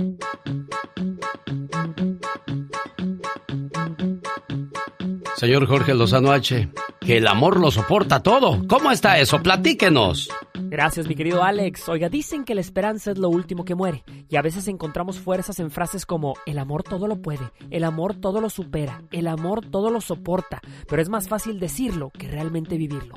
Muchos se han preguntado si realmente el amor puede con el mal carácter de su pareja, si realmente puede con las mentiras de su marido, puede contra una infidelidad, contra que su pareja sea floja y no quiera trabajar. Muchos parecen estar aferrados a poner a prueba la resistencia del amor y lo pisan y lo maltratan para ver si no se rompe. Oiga, nada más le dijeron que su celular era resistente al agua y más de uno consideró que era buena idea meterlo a la regadera. Y es que la palabra resistente no es lo mismo que indestructible. Muchos han aguantado por años relaciones tóxicas, amigos por conveniencia, familiares groseros o compañeros de vida posesivos. Y cuando les pregunta a uno por qué, contestan lo mismo. Por amor, comadre, válgame Dios. Si usted se mantiene al borde de una situación que ya no soporta, pensando que lo hace por cariño y convicción, el día de hoy le quiero compartir 3 verdades sobre la resistencia del amor. Número 1. Un amor no puede solo. Cuando le he dicho que hay amores a prueba de todo, me refiero a que juntos pueden contra cualquier cosa. Juntos pueden contra cualquier prueba que se les presente allá afuera. Pero si el sabotaje es interno, si el enemigo está en casa y nuestro peor sufrimiento es el que nuestra pareja nos causa, no hay amor que pueda protegernos de nosotros mismos. Una pareja sólida es un ejército unido, pero una pareja puesta en contra tiene todo para ser un caso perdido. Número 2. El amor no se usa como excusa. Oiga, tanta gente que no hace lo que le toca, que no cumple con lo que dice o que no se comporta, y cuando uno los cuestiona, asumen que por amor todo se los perdona. Le reclaman: no me amas, con mis errores, soy humano, tengo imperfecciones, podrá tenerlas, pero el amor no viene a eximir a nadie de sus responsabilidades. No deje que le canten la carta del amor cuando sabe que una persona debería de actuar mejor. Número 3. El amor hace milagros, pero no se presta que le hagan encargos. Sin duda el amor puede reparar daños, curar heridas, limpiar estragos, pero no por eso vamos a confiarnos. Hay quienes saben que después de la ofensa serán perdonados, quienes mienten o engañan pensando que jamás serán castigados. ¿Y por qué? Porque los aman. El amor supera muchas pruebas, pero no se presta para que lo pongan a prueba. Si usted tiene la bendición de haberlo encontrado, cuídelo como un tesoro y recuerde que la resistencia del amor depende del respeto a la unidad que lo formó. Yo soy Jorge Lozano H y le recuerdo mi cuenta de Instagram, que es @JorgeLozanoH. En Facebook lo espero como Jorge Lozano H Conferencias. Como siempre, genio, lo mejor y mucho éxito. Las canciones que todos cantan. Sin ti, amor. Alex. Porque al cerrar los ojos de la noche y verte que estás junto a mí. Están con el genio Lucas. El genio Lucas presenta a la Viva de México en Circo, Maroma y Radio.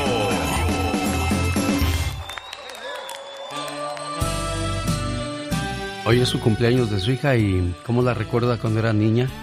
Híjole, así como está de bonita, chiquita, era una niña muy seria, muy obediente, siempre fue muy, o sea, ella todo el tiempo fue bien buena niña conmigo, o sea, ay, ¿cómo le diré? ¿Qué le desea a su hija en su cumpleaños? ¿Qué quisiera, mejor dicho, para su hija en su cumpleaños? Que ella logre todos sus propósitos, más que nada. Siempre le pido a Dios por ella que realice sus propósitos, que le permita hacer lo que ella quiere y que todo pues siempre esté bien, que tenga salud, para que salga adelante, más que nada por sus hijos. Serena Medina, te quiero mucho, hija, soy tu mamá. Muchas felicidades en tu cumpleaños y que logres todos tus propósitos. Siempre son los deseos de todas las mamás, ¿no, Diva de México? Que a los hijos les vaya bien y luego, pues, muchas veces los hijos se les olvida todas las cosas que hacemos o decimos por ellos. Pero pues son raros los casos. Pero hay algo muy bonito que dijo la mamá de Serena, que es mi fan aparte, Olivia. Te mando un fuerte abrazo. Olivia dijo algo muy importante. Sí. Sigue siendo la misma niña, porque depende de ti, porque muchas veces te vuelves adulto y cambias. Sí. ¿Por qué será que cuando llegamos a los 50 ya comenzamos a actuar como señores achacosos? Ay, o señoras enojonas, todo les molesta? ¿Por qué, Diva? Una amiga ridícula en Monterrey, México. Desde los 38 se queja. ¡Ay, me duele la pierna! ¡Ay, me duele no sé qué! Un día que le pongo en público, Alex. Sí. Le dije, oye, tanta quejadera, todos los días en tu Facebook. Tanta quejadera. Si Dios te da licencia de vivir 80 años, ¿vas a vivir 42 años quejándote? Pues no. Y que todos le ponen risa y risa a lo que yo dije y ya se le acabó la quejadera. Sí, eso y es luego bueno. Me manda un mensaje privado. Dijo, ¿por qué me dices eso? Le dije, es que no estás vieja. Tú te sientes vieja de 98 y ya con la baba caída por un lado y sin placa. ¿eh? Ahorita estás joven, disfruta, no te quejes y no cambien su esencia. Yo te conozco señoras muy mayores, sí, que siguen siendo como unas niñas y toda la vida han sido así. De veras, ¿verdad, Diva? Como juguetonas. ¿Ellas en chiquillas? Así que felicidades, Serena, guapísima y de mucho dinero. Y a ti también, Olivia, ¿eh? Un abrazo.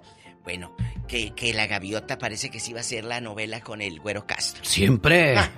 Pues lo que pasó, bueno, pues ya Peña Nieto anda de novio, ella ya regresó a su... ¿Estará no, con el Güero? ¿Vivirá con el Güero otra vez, Diva? No. El Güero vive... bueno... Angie vive aquí en Los Ángeles. Yo sé. Guapísima, de mucho dinero. Pero el Güero viene a verla, porque acuérdese que tienen hijas. Ah, por eso. Pero a mí se me figura que... Deberían... Decir, quédate aquí para que rentas hotel. No creo, Diva.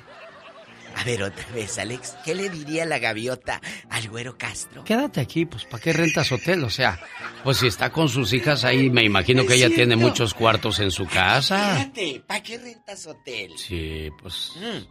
Allá está el cuarto de los huéspedes, ¿ves? Allá. Y es con dinero que ella se ganó. No es de nosotros los mexicanos, ¿eh? No, no es de nuestros impuestos, es del que ella se ganó, sí, siendo primera dama. Ah. Es del que ella se ganó. Ellas ganan dinero, Diva, de México. Claro. Las primeras damas. Pues claro, yo no sé, pues yo le pregunto a usted, Alex, que está muy vivida. Tienen que pagarle, por supuesto. Oh. Ahorita ya dejaron de ganar, porque ya las ya no se les da centavos a las ex de los expresidentes o las viudas, ya dejaron de ganar. Pero era una sacadera de dinero y una pagadera antes. Pero Angélica, aparte, ya tenía su fortuna cuando... Eso sí, no nos podemos hacer locos. Angélica ya tenía su nombre, ya había hecho novelas desde los 90. Sí. Acuérdese. Pero les pagarán también en las novelas como para comprar una casa de $12 millones, Diva, de México. Es que vuelvo a lo mismo. Hay gente que hace diferentes contratos. El otro día, una actriz... se enojó porque dijo, ¿por qué a ella le pagan más si estamos en la misma novela? Y ella le dijo, porque yo supe negociar mi contrato. Ah, eso es cierto. Así lo dijo. Entonces yo no sé qué negocios haría, cómo contratarían a Angélica Rivera. Ojo, las novelas de Angélica se vieron en más de 80 países. Sí. Se doblaron en muchos idiomas. Entonces todo eso genera una ganancia, claro, extra. Claro, siguen ganando. Por ejemplo, un autor, el viejo que compuso el ACRG, ganó dinero en todo el mundo, sí, y con esa canción se hizo casas, se hizo muchas cosas. Sí, una triste canción. No, pues ahí está Luis Fonsi con Despacito. Hizo mucho dinero. Dice Serena Medina que a ver cuándo la invita a tomar café a París en su helicóptero. Bueno, de México. Pero nos llevamos a Olivia, porque ella y yo tenemos un viaje pendiente. Bueno, muy bien, Diva. Olivia, te quiero. Yo sé que me está escuchando. Le cuento otra cosa. ¿En qué me quedé tú? De que entonces tú, en chiquilla, en bastante. Me voy con otra nota porque me están haciendo dengues que ya me calle, amigos.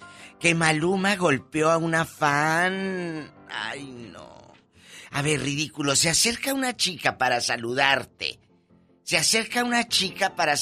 Te toma del brazo. No te va a hacer nada.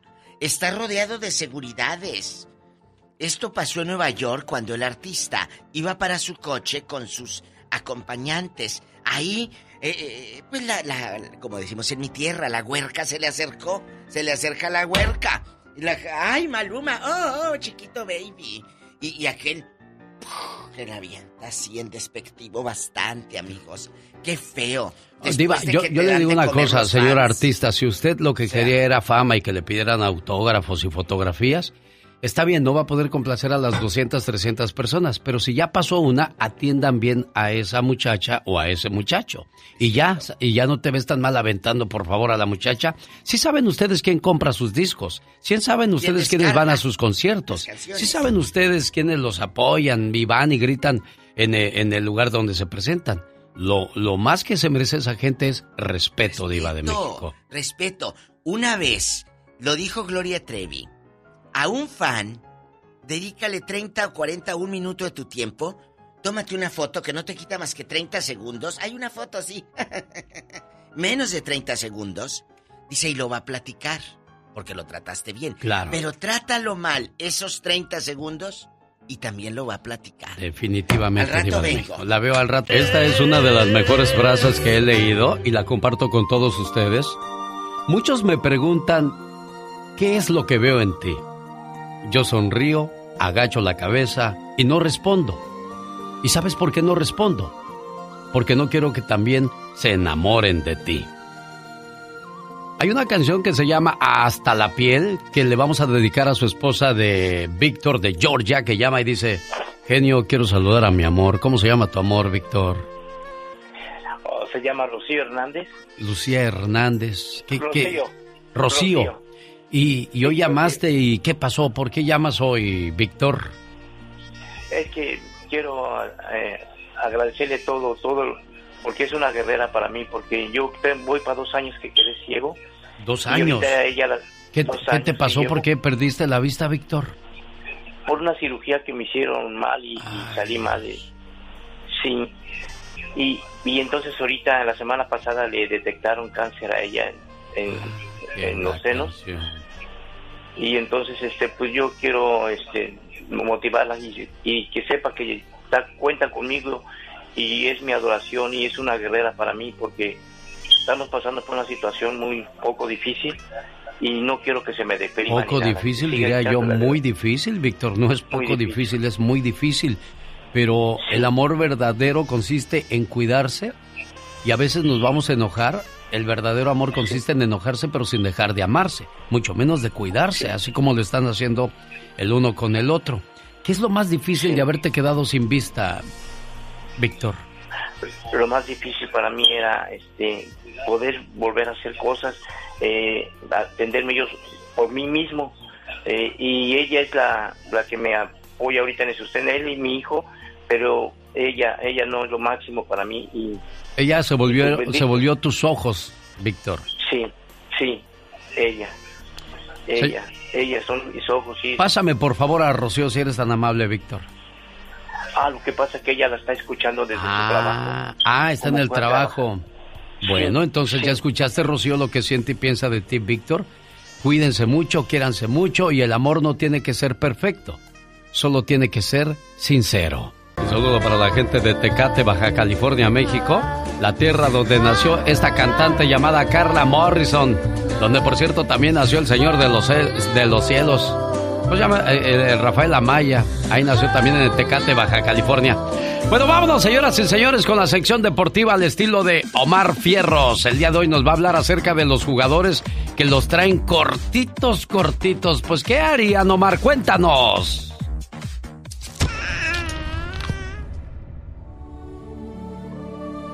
Detrás de cada gran hombre hay una gran... ¿mujer? No, hombre, una gran tóxica. O como me gusta decir, pues una fiera, hombre. Y esto le queda como anillo al dedo a los jugadores de fútbol mexicano Héctor Herrera, Héctor Moreno y Uriel Antuna. Ya que por pruebas se ha visto que las fieras en su relación son las que mandan y los traen bien cortitos. La esposa de Héctor Herrera, Chantal, es cosa seria, ya que se acuerdan cuando la selección mexicana antes del Mundial de Rusia tuvieron una fiesta como con 30 prostitutas. Pues la fiera obligó a HH que dejara la concentración de la selección para viajar a Portugal a que le diera explicación en sus jetas. ¿A qué te casabas, Juan? Ya te habías divorciado. A ver, Panchitos, ¿y ustedes creen que el Héctor Herrera no se puso de rodillas y hasta de haber llorado? Pues en el 2020 cumplieron 12 años juntos y miren lo que compartió HH en sus redes, con una foto así, con hartas flores y regalos caros que le compró a ese demonio. Cual el mexicano utilizó sus redes sociales para mandarle un emotivo mensaje a su compañera de vida. Salud por los 12 años más especiales de mi vida, por vivir el mismo sueño, formar una familia, cambiar de equipos, de países, calidad de vida. Aunque hay una cosa que nunca cambiará, Siempre seguiré enamorándome de ti. Te amo. ¡Qué bruto focalicero! Hombre, la que no se queda atrás es Penny García. La mujer de Uriel Antuna, la tal Penny, hizo que el jugador borrara su Instagram por un rato, ya que el extremo salió en unas fotos con una güera bien contento. Hasta en los partidos en vivo lo andaban quemando. Qué buena finta de Uriel Antuna, engañó hasta la esposa. Saludos especiales a todos los que están disfrutando de esta transmisión desde su casa, Javier. No, pero ya le andaba a tu macho. Compañeros de Antuna en ese tiempo dijeron que ya no salía de la casa al fútbol y del fútbol a la casa. ¡No vas a salir! ¡Ah, pues yo mando, güey! ¡Yo mando! ¿Cómo ves, loco? No, hombre, yo no me dejo mandar. No, ni más, hombre. Si yo seguí el consejo que me dio mi amigo Nachillo un día. ¿Qué pasó, bichón? Usted no deje que las mujeres lo manden. Y desde ese día, nomás mis chicharrones truenan, mija. A ver, espérame. Disculpe. ¿Qué pasó, amor?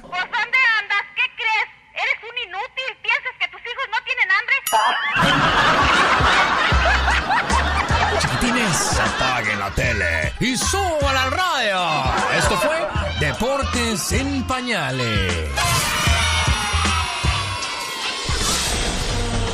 Este momento llegó a usted por una cortesía de Moringa el Perico. Problemas de próstata, hígado, riñón, ¿le duelen los huesos? Moringa el Perico, 951-581-7979.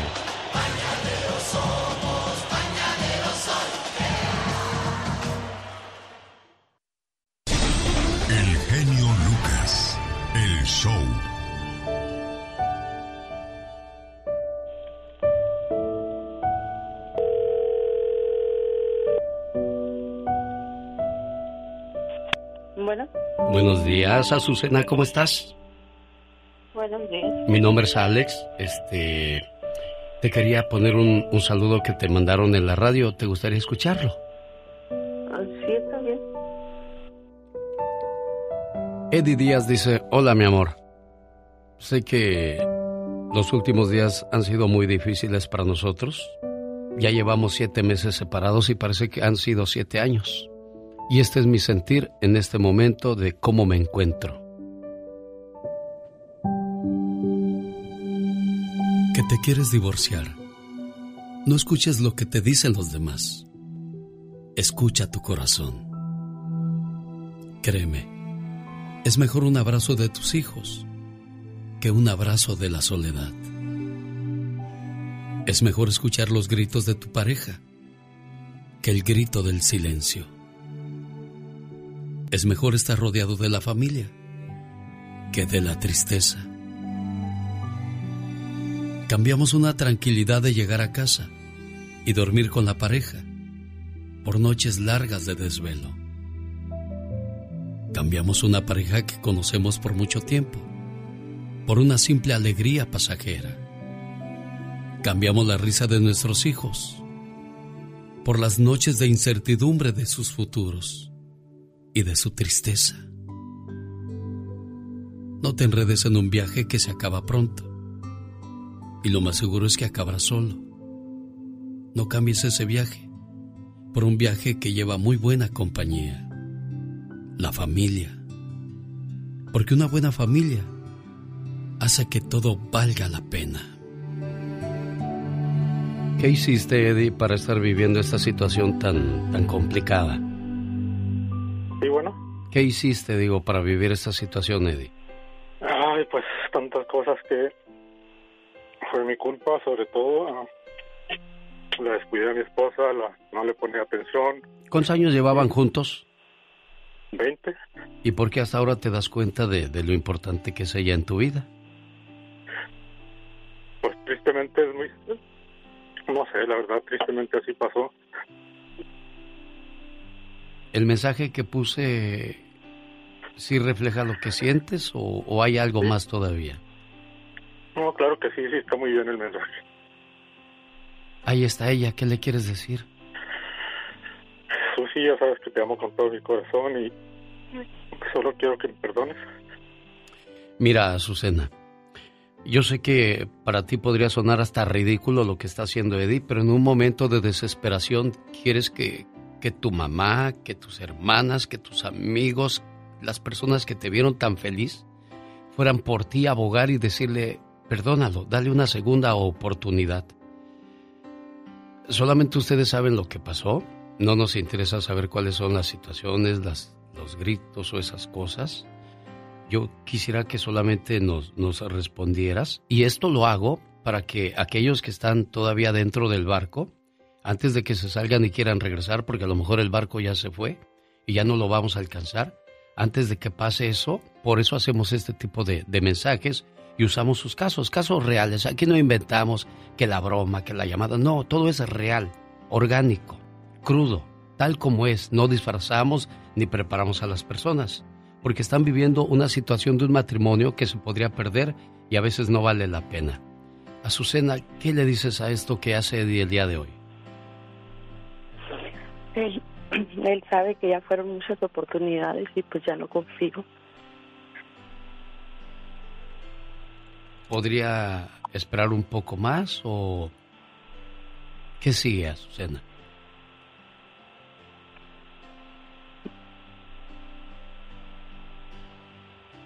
No sé, pues algo, no sé.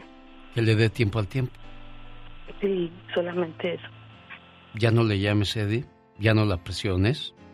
Ella decidirá con calma, porque si la llamas todos los días, la abrumas, la agobias, no la dejas pensar. Dale tiempo al tiempo, ya la escuchaste. Ella va a esperar a que el tiempo decida qué es lo que tiene que seguir, ¿de acuerdo? Sí, de acuerdo, totalmente de acuerdo. Gracias por haber recibido nuestra llamada, Azucena, y por escuchar una vez más a Eddie, ¿eh? De nada. Cuídense mucho. Adiós, Eddie. Gracias. Hasta luego. Necesita hablar con alguien. Usted me ha ayudado mucho a salir de mi depresión. Oiga, abogada Nancy Guarderas, así como usted ayuda a la gente con las cuestiones de inmigración, aquí nos gusta ayudarlos con sus cuestiones sentimentales. Qué difícil son esas broncas, ¿eh, abogada? Sí, ya, es la vida. Yo sé que usted ha trabajado en muchas radios y ha visto que allá son armadas, aquí son reales, abogada. No, aquí sí, no inventamos nada. Claro, que no, eso es real. El amor es complicado. Sí, hombre. Por eso el que tiene tienda, que la tienda. No, ya me acordé que usted para los dichos nomás no la hace, abogada. No, yo no sé nada. Lo único que me recuerda es que mi mamá dice, esto se está poniendo color de hormiga. Hormiga brava. No sé nada más. Buenos días. Disculpe que acuda a ustedes. Ojalá y le puedan preguntar a la abogada de inmigración. Estoy en proceso de divorcio. Ya me hice ciudadano americano, pero mi ex esposo me reportó a inmigración que porque él dice que solo me casé con él por los papeles, pero esa no es la verdad. Lo que pasa es que él no quiere compartir lo que hicimos en el matrimonio que duró 6 años. Y ya me había amenazado si peleaba por la mitad de lo que teníamos, me iba a reportar y ya lo hizo. Solo estoy asustada. Si podría afectarme su reporte a inmigración, ojalá y me den respuesta a esta pregunta. ¿Cómo la ve, abogada? Claro, ya es ciudadana. Recuérdense que cuando llegan uno a la ciudadanía, no le pueden quitar ese estatus, excepto si lo obtuvo bajo fraude. Ahora, recuérdense, ya fue a la entrevista de la residencia, se la otorgaron. Esperó un tiempo, 3 a 5 años para hacerse ciudadano y ella ya fue a la entrevista, se lo otorgaron. No es probable que le vayan a quitar nada del estatus, especialmente si estuvieron juntos 6 años de un matrimonio. Sí, los matrimonios se quiebran, pero no se preocupe. No se preocupe si recibe una carta de inmigración, ahí sí, hablar con un abogado para defenderse. Eso es lo más importante. Definitivamente. Abogada, vamos, déjame le mando un mensaje a nuestro auditorio. Después, son las 8:09 hora del Pacífico. A las 8:35 voy a hacer el concurso de Disney. Lo digo para que me dejen las líneas y de esa manera le hagan preguntas a la abogada en cuestiones de inmigración y ya después de los mensajes ya vuelvo con el concurso. Porque hay mucha gente que tiene preguntas para usted y esta mañana nos va a dar 4 razones por qué es importante lograr una copia del expediente de nosotros, abogada. Así es, lograr copia del expediente es muy importante. Muchas personas llegan a una consulta y no tienen todo completo, y está bien, nosotros podemos ayudarlos en lograr copia de su expediente, especialmente si tienen historial con inmigración, la corte de deportación, con la patrulla fronteriza. Número uno, vamos a poder confirmar si de verdad tienes una deportación. ¿Por qué digo eso? Porque muchos fueron detenidos en la frontera, pero no todas las detenciones son clasificadas como deportación y muchos se autodescalifican pensando que tienen la deportación. Entonces vamos a confirmar eso. Número dos, podemos los abogados lograr un modo de eliminar una orden de deportación previa emitida por un juez, especialmente ahorita. Nos están dando el poder de reabrir. Cuando nosotros reabrimos los casos de deportación, anulan las órdenes de deportación previa. Muy bien. Número tres. Espéreme, abogada. Claro. Déjeme, regresamos con la número 3 y de paso abrimos las líneas para si alguien tiene alguna pregunta. Ya nos dio 2 la abogada Nancy Guarderas. Hay otras 2 cuestiones porque es importante lograr copia del expediente, pero nos la cuenta después de Los Freddy's. ¿Cuáles son las 2 otras opciones que da por si logramos obtener copia de expediente, abogada Nancy Guarderas? Claro, el número 3 es podemos confirmar si alguien tiene la protección de la 245I. Recuérdense, esa ley los deja arreglar aquí mismo en los Estados Unidos sin tener que salir a una cita consular. ¿Por qué digo eso? Muchas personas son derivados de otro derivado y no saben que, vamos a decir, un ciudadano pidió a su hermana. Esa hermana es su mamá. Muchos de los jóvenes, de los niños, hijos, tienen la misma protección, pero tal vez no arreglaron anteriormente, van a poder arreglar hoy en día. Muy importante. Número 4, simplemente prepararse.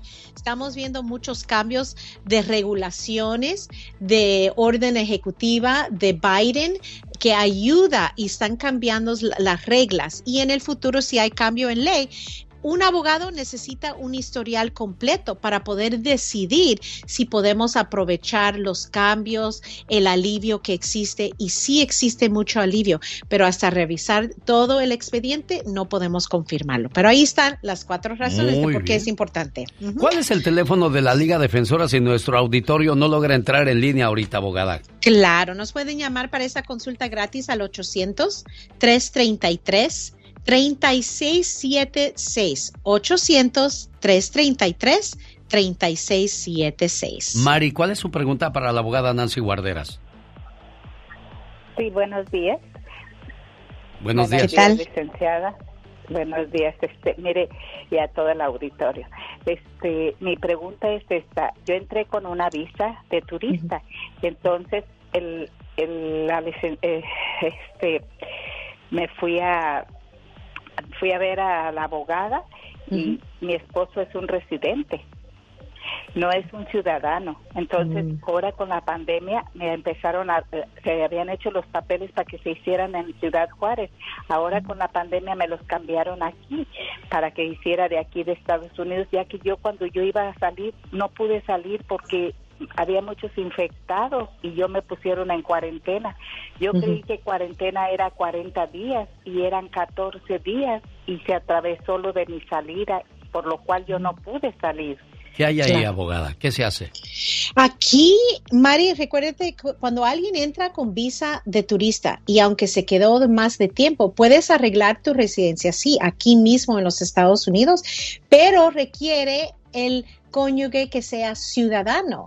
Entonces, a veces la estrategia es que él se haga ciudadano primero, si es posible, y después hacer la residencia usted aquí mismo en los Estados Unidos. Y si no pudo salir, podemos reprogramar esa cita para poder salir, pero es mucho más rápido arreglar dentro de los Estados Unidos. Me llegó otra carta, después de todo eso, me llegó otra carta después de que hubo una apelación para hacer eso y me dijo la licenciada que se hiciera uno ciudadano. Me uh-huh. llegó otra carta del consulado donde dice que me presente, que mande otra vez nuevos papeles, y yo ya uh-huh. No sé qué hacer. Eso apenas hace como 2 meses. ¿Cómo ve, abogada? Ahí tenemos que comunicarnos con el Centro de Visas Nacional porque están pidiendo los documentos de nuevo, pero otra vez es mejor trasladar el caso aquí al Servicio de Inmigración dentro de los Estados Unidos, pero tendría que revisarlo todo más profundo en una consulta, ¿verdad? Héctor, ¿cuál es su pregunta, Héctor? Buenos días, ¿me escuchan bien? Sí, ahí lo escuchamos, sí. Héctor. Así era, buenos días, tengo una pregunta. Yo tengo un caso de migración de más de 20 años. Uh-huh. Estoy protegido por la 245I. Uh-huh. También metimos los papeles por lo de mi hijo. Cuando mi hijo tenía 4 años le dio cáncer. Okay. Y luego también a los 15 años se le revolvió el cáncer. Uh-huh. Y mi esposa es ciudadana americana. Yo sé que yo he tenido mucho la culpa porque yo he sido muy decidioso. Uh-huh. Todo le dejo a la desidia. Mañana. Ajá. Yo tengo abogado y todo, pero uh-huh. ya me dijeron, hace más de 3 años que me dijeron, nomás ocupas los últimos 3 talones, los últimos 3 meses de 2020, uh-huh. que es octubre, noviembre, diciembre, y los 3 meses de 21, de 2001, uh-huh. del 2000 y de 2001. Pero desgraciadamente en Acompañando yo trabajé, vendieron una compañía y ya no existe, y yo no tengo esos talones, y es todo lo que me piden nomás. ¿Cómo ve, abogada? Ok, aquí, pero puedes obtener, vamos a decir, un copatrocinador para incluir los ingresos de alguien más si uno no lo tiene. Ok, entonces eso va a ayudar. Claro. Hay opciones, hay alternativas. Esa es la clave, ¿verdad? Es una estrategia. Yo le mando el teléfono de Mari por si tiene alguna uh-huh. otra pregunta y de Héctor para que siga cuestionándole acerca de su caso. Claro. Abogada Nancy Guarderas, ¿cómo la encuentran a usted? Claro, nos pueden llamar para esa consulta al 800-333-3676, 800-333-3676, o nos pueden mandar mensaje por las redes sociales, Instagram, @Defensora, Facebook, YouTube, TikTok, @La Liga Defensora. El Genio Lucas celebra el mes de la herencia hispana homenajeando a los guerreros hispanos. Personas que son un ejemplo por su progreso en este país. Conócelos y conoce su historia en el mes de la herencia hispana. Héctor de Hesperia, California, conoce a José Ramírez, quien llegó a este país sin nada y hoy día tiene una empresa de ¿cuántos millones de dólares, Héctor? Varios. No quiero decir ambas, pero varios. Muchos millones. Pero platícame, ¿cómo llegó José a este país y cuáles fueron sus sufrimientos? Yo me acuerdo, hemos platicado con él y me acuerdo que decía cuando se vino para acá a Estados Unidos, él se vino caminando, pasó por Tijuana, se vino en bicicleta. Ajá. Y cuando llegaba la noche, él dormía arriba de las gasolineras. Mira. ¿Y ahora? ¿De qué es su compañía? Ajá. De árboles, ok. Pero antes de eso también él vendía fruta en las casas, en los departamentos, ropa, tocando puertas y todo eso. Y gracias a Dios ha sido una persona muy luchona, es una persona que tiene lo que tiene por lo que es, lo que ha batallado y por todo lo que ha hecho él mismo. Un bonito ejemplo, entonces, el buen amigo José Ramírez, a quien le estamos dejando este mensaje en su correo de voz, y en este programa lo llamamos un guerrero hispano, y pues un ejemplo a seguir. ¿Así lo consideras tú, Héctor? Claro que sí. Bueno, felicidades, José Ramírez, y queremos muchos José Ramírez escuchando este programa y sintiéndose orgullosos de lo que han logrado en este país. El Genio Lucas presenta a la Viva de México en Circo, Maroma y Radio. ¡Ay! Diva, ¿cuándo voy a tener un anillo como el que usa usted? Cuando me lo robes. De veras, pobres de las ricas que las roban a veces los empleados, ¿verdad, Diva? Pues sí, pero también aprietan mucho la rienda y te roban. Por eso yo siempre los trato bien. Chicos, y les tengo cámaras por toda la casa, por supuesto. Qué bueno que les tiene confianza, Diva. Claro, en Big Brother bastante. Fíjese que acabamos de escuchar una historia de éxito de ese muchacho José Ramírez que cruzó y te cuentan la historia de la bicicleta, de lo difícil que fue. Sí, el proceso, pero que él se dé cuenta quién estuvo, con él en los días duros. Porque ahora que tienes, todo el mundo te va a querer, no, mi amor. Sí, fácil. Todo el mundo te va a, te van a salir primos. Aquel primo que te decía que estabas loco, que cómo te ibas a ir al norte. Aquellas tías que no daban ni un quinto por ti, que decían que andabas, ay, anda sin qué hacer, nomás cruzando calles. Así me decían a mi diva de México. Y ahora ya son tus tías. Ah, no, sí. Ya no, te no. Salen primos hasta, mira, te, levantas una piedra, ay, primo, prima. Había una prima que siempre me traía de las greñas, Videlia. Ah, cómo le encantaba sonajearme. Vive todavía. Y el otro día le escribí, prima, ¿cómo estás? Ahora que vaya a México quiero saludarte. Dijo, primo, te quiero mucho, Dios te bendiga. Eso me hubieras dicho cuando me agarrabas a trancazos. Entonces, ahí van, así es, amigos. Pero bueno, felicidades a todos los hombres de éxito y mujeres de éxito que han labrado un camino. A mi amiga Juanita allá en Los Fresnos, Texas, que ella todos los días nos escucha, limpia casas, me escucha a mí en la tarde, se la pasa escuchando esta casa de radio. Muchas gracias, Juanita. Te mando un beso.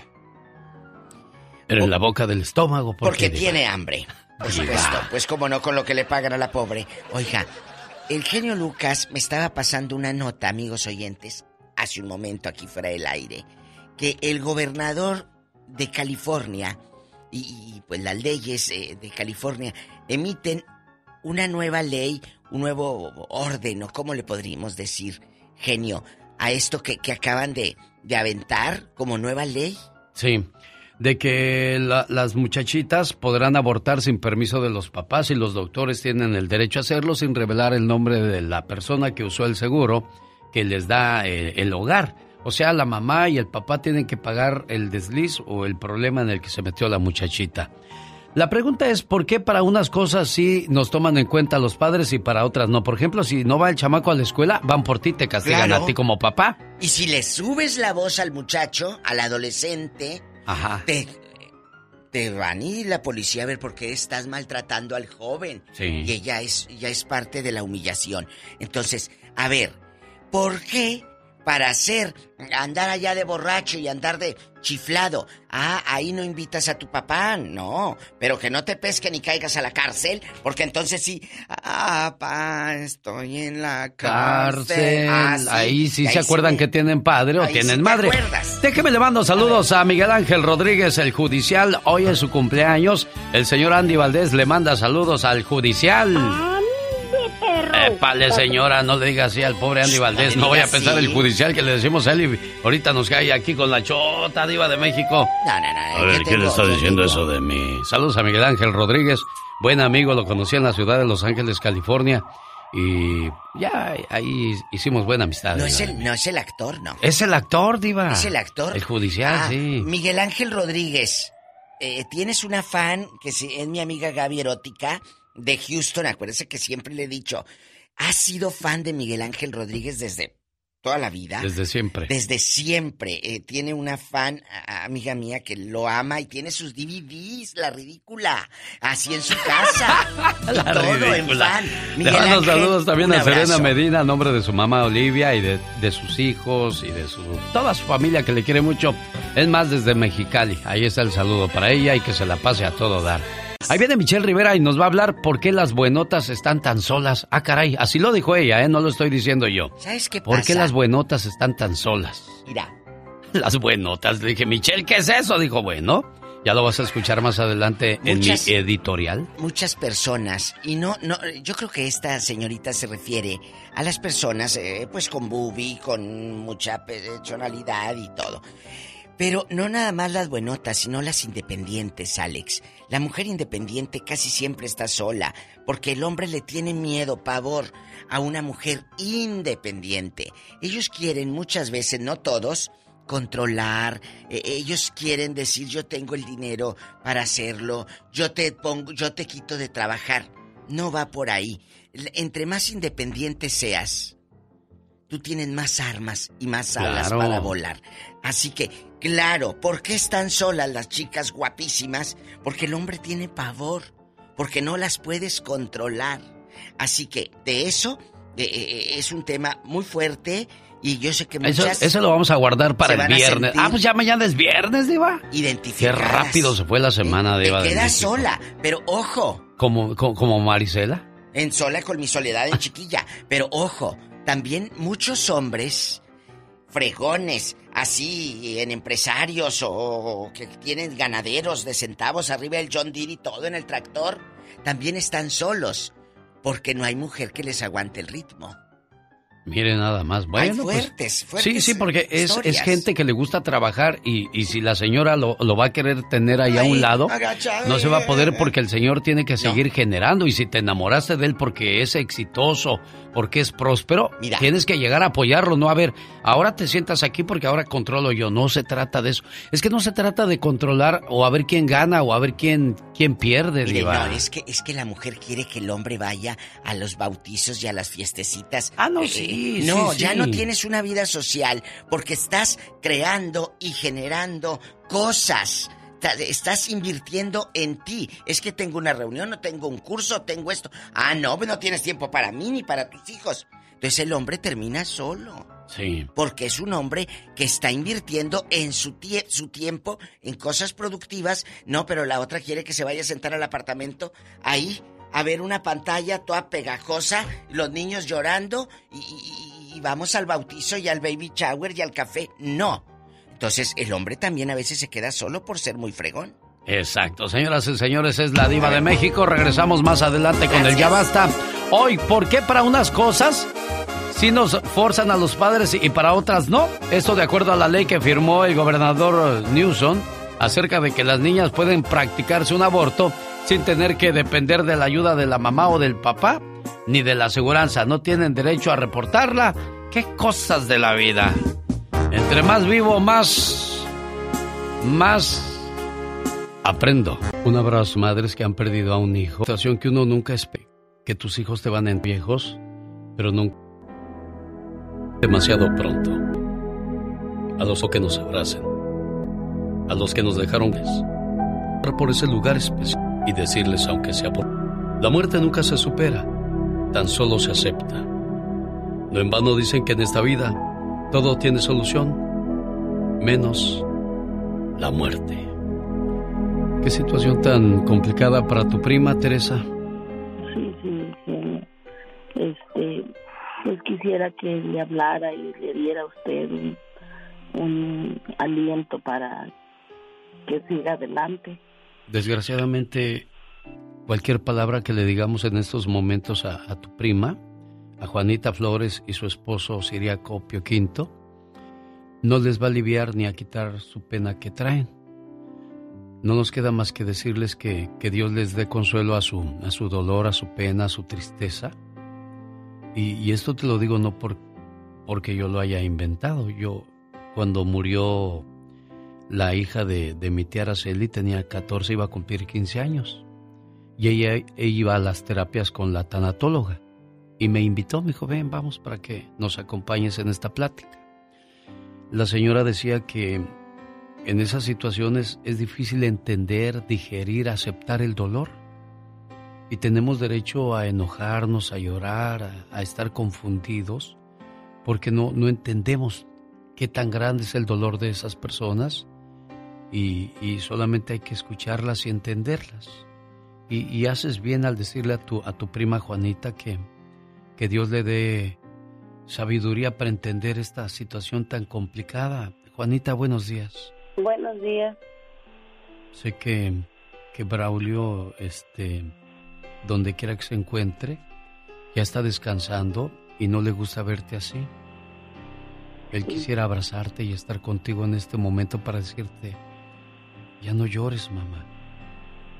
Hay una reflexión que habla de la vela encendida, de los angelitos que tiene Dios en el cielo, que todos los días los sacan a dar un paseo y a cada uno le encienden una velita.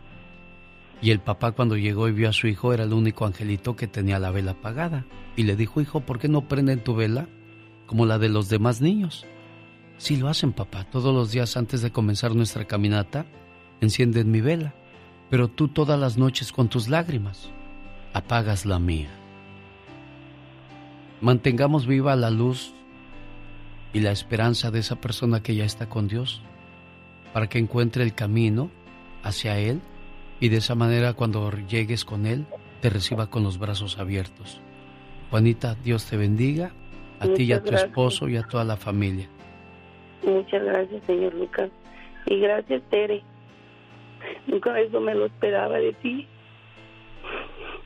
Yo sé que estás conmigo, con mi dolor. Y muchas gracias. No tengo consuelo. Eres especial y échale ganas por tus hijos. Tú eres fuerte, siempre lo has demostrado. Gracias, Tere. Y vas a salir adelante. Te quiero mucho, Tere. Igualmente. Gracias, señor Lucas. De nada, preciosos. De nada. ¿Qué más puedo decirles?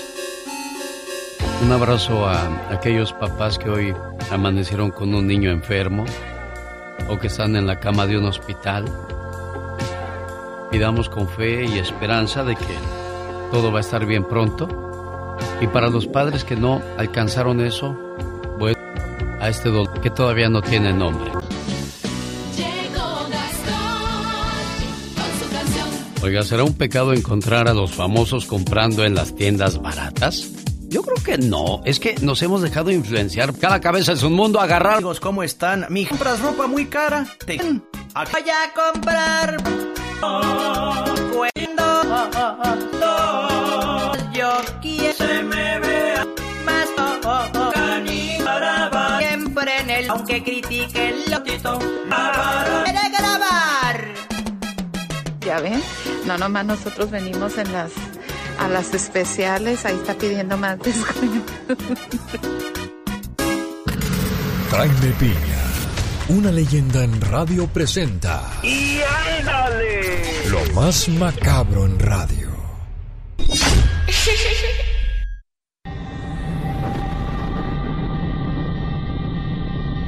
Y ándale, señor Jaime Piña. ¡Y ándale! Motín en Guayaquil, Ecuador. Cártel Jalisco Nueva Generación y Cártel de Sinaloa llevan su guerra a Sudamérica, a una prisión federal por el control del centro penitenciario, lo que provocó una verdadera carnicería, mi querido Alex. Más de 120 cristianos muertos y más de 100 heridos. En el enfrentamiento se utilizaron granadas, metralletas, ni el ejército de Ecuador tiene ese armamento.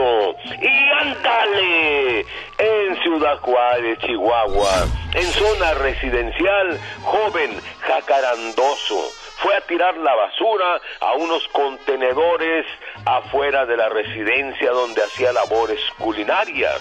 Y a levantar la tapa, ¡oh cielos! Pedazos de carne humana y una cabeza lo observaba. Aguantó a pie firme y levantó la siguiente tapa y otra vez lo mismo, pedazos de carne humana y una cabeza cercenada. Salomón N. pegó un grito destemplado y cayó desmayado. Y llegó la policía y descubrieron los cadáveres desmembrados, hechos ocurridos en la calle Javier Mina, en Juaritos. ¡Y ándale! En Tamaulipas, México, el estado ahora llamado el cementerio, crematorio, el desintegrador de miles de cuerpos humanos desaparecidos por los narcos. Este centro de exterminio está ubicado por la carretera de Nuevo Laredo, Tamaulipas. Todavía había barriles calientes la semana pasada. Todavía la semana pasada estaba en operaciones. El gobernador de Tamaulipas y su maldito fiscal encubren a los narcotraficantes.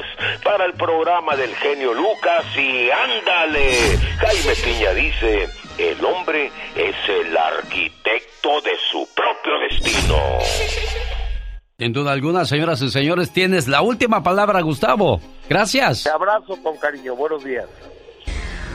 El genio Lucas, el show.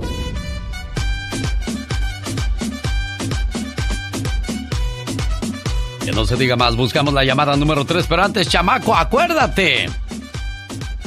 A beber y a tomar que el mundo... No, eso no me acuerdo. A beber y a tomar que el mundo se va a acabar. Ah, sí, cierto, qué tonta. Donde quiera se cuecen habas. A falta de pan, tortilla. Entonces me imagino que usted, amigo radioescucha, si es la llamada número 3, ya sabe que puede ganar fácilmente. Hola, ¿qué tal? Buenos días, ¿con quién hablo? Con Nancy. Nancy, eres la llamada número 1, niña, con razón estás muy triste. A ver, venga otra vez, criatura. Llamada número 2, buenos días. Bueno, buenos días. Buenos días. ¿Cómo está usted, oiga? Bien, bien. Y dígame, ¿en qué le podemos ayudar? Con los boletos para Disneylandia, mi genio. Eres la llamada número 2. Buen amigo, ya llegó la número 3. Hola, buenos días, ¿con quién hablo? Buenos días, con Marta. Marta. Dígame, Martita. La respuesta a la adivinanza, porque se me hace que tengo ganadora a esta hora del día. Concurso continúa hasta el 10 de octubre, así es que todavía hay muchas oportunidades de ganar. Marta, a darle, ¿qué es? A darle... ¿Qué es? ¿A darle qué es? No, espérame. Es que falta una frase. ¿A darle qué es mole? De olla. ¿Cómo dijo? A darle qué es mole de olla. Antes de que sonara la campana, Martita ya lo había dicho correctamente. Señoras y señores, ¡tenemos ganadora! Ay, gracias. A ver, otra vez. ¡Tenemos ganadora! Gracias. Bueno, salió igual, ni modo. Ay, a la otra se emociona más, Martita. Es entrada a los dos parques. Se va a hospedar en uno de los hoteles del Disneyland Resort. Va a poder ver la maravilla y la magia de Halloween en Disneyland, con Coco y todos sus personajes. Y usted va a estar ahí presente, Marta. Muchas gracias, genio Lucas. Era un sueño hecho realidad. Gracias. Los errores que cometemos los humanos se pagan con el ya basta. Solo con el genio Lucas. Oiga, señor genio. Mande, Pola. $100 que me preste. Es que la diva no me ha pagado, pero no le vaya a decir a la diva que le ando pidiendo prestado dinero. No, yo le digo, mejor dicho, no le digo. Ve a contestar los teléfonos con Laura, porque ya viene la diva. Buenos días, señora diva, ¿cómo está usted? Hola, buenos días, aquí con mi cafecito. Pola, vete, que no te me quedes viendo. Y vete al rincón. Allá a contestar las llamadas telefónicas. Chicos, tengan mucho cuidado. Tengan mucho cuidado con sus hijos, porque tú puedes estar jugando el Candy Crush y tu chamaquita o tu chamaquito sabrá Dios dónde ande, con qué amistades se junte, ¿eh? Y ahora con la nueva ley que salió en California, de que hay cosas que los jóvenes pueden hacer sin que nosotros como abuelos o padres o sí, como padres firmemos. Entonces, tengan mucho cuidado. Yo me quedé sorprendida con esta nota que me leyó el genio Lucas hoy muy temprano. Y me quedé helada, genio. En California, el gobernador Newsom firmó una ley donde las niñas pueden abortar sin el permiso o consentimiento de los padres. Incluso los seguros o los hospitales donde se practiquen este tipo de cosas tienen derecho a guardar la información o no compartirla con los papás. La pregunta aquí es... ¿por qué no, en lugar de reforzar la aprobación del aborto, usan esos fondos para reforzar la educación sexual de los niños? Ahora, ¿a qué edad también es bueno tocar esos temas, diva de México? Porque hablamos de niñas que a los 12, 13, 14 años ya salen embarazadas. Andan de novias ya y todo. Híjole, entonces, qué feo es eso. Vuelvo a lo mismo. Sigues jugando el Candy Crush, estás ahí en tu telefonito, en el telefonito que te regalaron afuera de la Dollar Tree. Y ahí, viendo el Facebook y el Instagram y el TikTok. Sí, pero ¿dónde está tu hija? ¿Qué está haciendo? Tú has tenido problemas con tus hijos. Y se lo dije al genio muy temprano. Para cuando salen embarrados de cualquier problema de la cárcel y que me pescó borracho y que me quitaron la licencia. Ahí sí quieres que mami y papi te lo resuelvan. Claro. Pero ¿cómo no me invitaste una cerveza siquiera? No. Cuando salen embarrados, sí mandan y andan llorando. Sácame del bote. De la cárcel. Yo quisiera que usted como papá o mamá nos diga qué experiencia ha tenido con sus hijos. Ha sido difícil este transitar, ha sido difícil, pues ser padre. Tienes un hijo que te salió de veras, que es un diablo, que no puedes con él. Lo curioso aquí, Diva de México, es que para fumar o comprar alcohol tienes que ser mayor de 21 años. ¿Ah, sí? Pero para abortar no hay edad. Lo mismo pasa con las armas, ¿eh? Las armas puedes comprarlas también, creo, a cualquier edad. No estoy muy enterado de eso porque yo no ando buscando un arma. Yo ando buscando que mis hijos aprendan a lo que es lo derecho en la vida. No robar, no matar, no dañar. Eso es lo que tienen que hacer. Tienen que aprender a trabajar y a cuidarse. Es triste, eso es todo. Alex, pero es que esa es la regla de la vida, porque es tan lógica que nos gusta ir siempre en contra de las cosas. A mí nunca se me va a olvidar. Hace 2 semanas nos habló un señor casi llorando. Él trabajador, bueno, cristiano y todo lo que tú quieras. El hijo está ahorita en la cárcel pagando una cadena para toda la vida. ¿Por qué? Porque el hijo mató a alguien. Y dice, ¿en qué momento, Diva, se me escapó de las manos, mijo? Yo estaba siempre trabajando, lo llevaba a la iglesia, se juntaba con ciertas personas, se vieron involucrados en un problema y pues hubo asesinato. Sí. Y el hijo está ahí en la cárcel de por vida. Entonces, vuelvo a lo mismo, tú como padre puedes estar muy recto, o como madre, y te salen unos diablos. Sí, invita a su gobernador para otra entrevista, pero por favor prepárese con las preguntas y déle oportunidad al público. Los políticos, desgraciadamente, son así. Y yo se lo dije a Hillary. Hillary, cuando seas presidenta, ven también al programa, no nada más cuando buscan el apoyo. Dijo, yo vendré. Déjeme, se lo pongo para que vea que no es cierto. Y lo mismo les digo a los políticos, que cuando ya consigan el hueso, pues nos den derecho a platicar con ellos.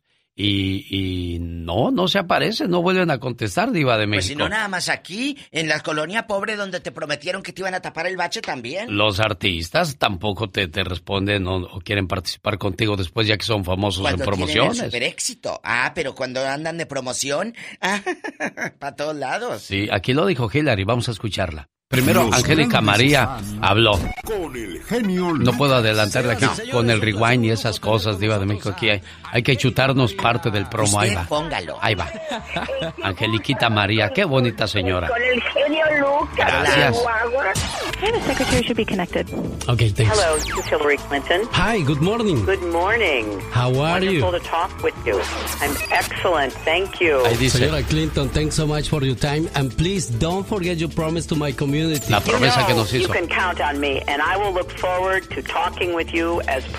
Te voy a buscar después para cuando sea presidenta y voy a venir a platicar contigo. Pues desgraciadamente la que sí quería platicar conmigo pues no ganó la presidencia. No. Pues sí. Ay, bueno, así las cosas, chicos. ¿Tiene un hijo con estas dificultades? Platíquenos. No tenga miedo. O un nieto o su sobrino que mira... Tu pobre sobrina, parece gancho la pobre, siempre trabajando, anda en friega, media jorobada y sin dormir. Y ahí anda, y el chamaco le salió, pero pura lumbre.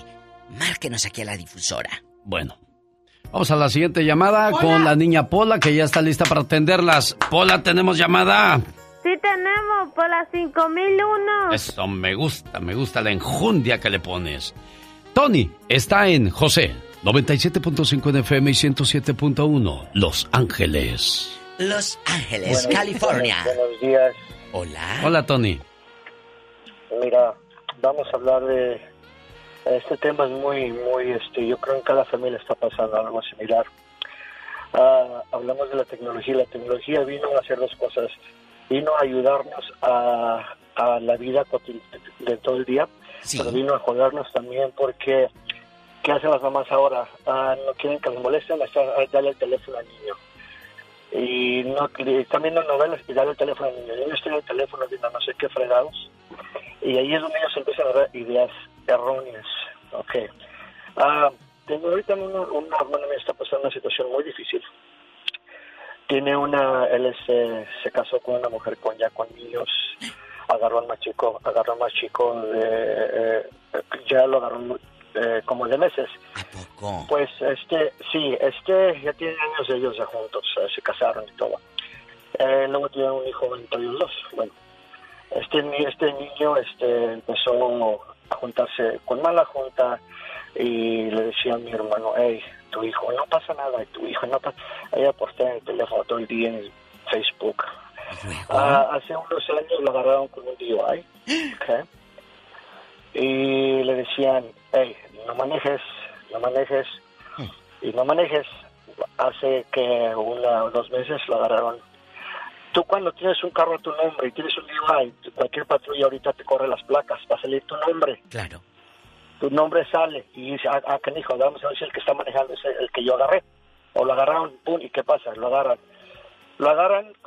sin licencia, no puede manejar y con la pistola. ¿Okay? Oh.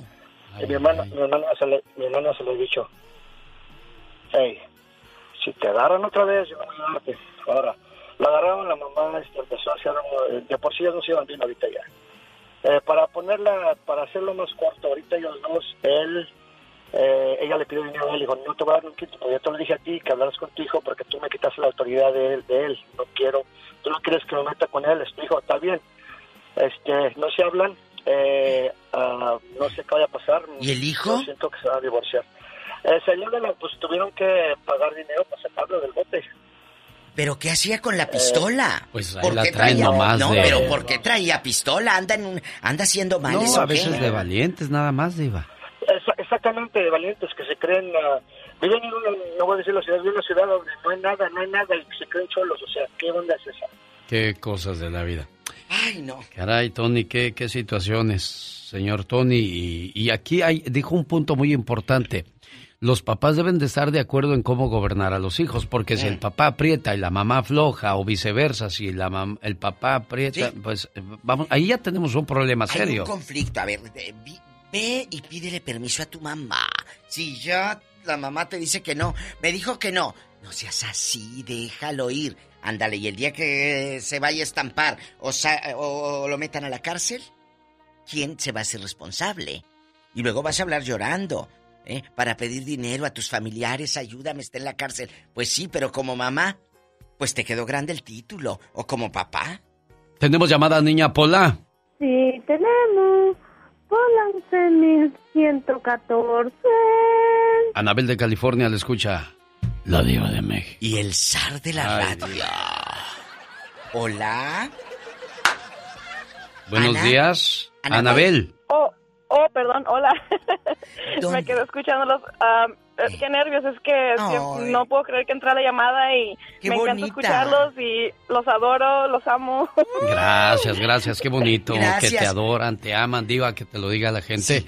Es un aliciente, un empujoncito de que sigamos echándole ganas, Diva. Lo hacemos con todo el gusto, ¿eh? Yo vengo aquí, mira, con la media pestaña y todo, pero aquí estoy. Pero bien arreglada, que usted siempre guapísima, le da mucho dinero. Amiga. Préstame, ¿no, Diva? Sí, no puedo salir a la calle y si encuentro al amor de mi vida y yo sin pestañas, no. No, pues no, Diva. Nunca.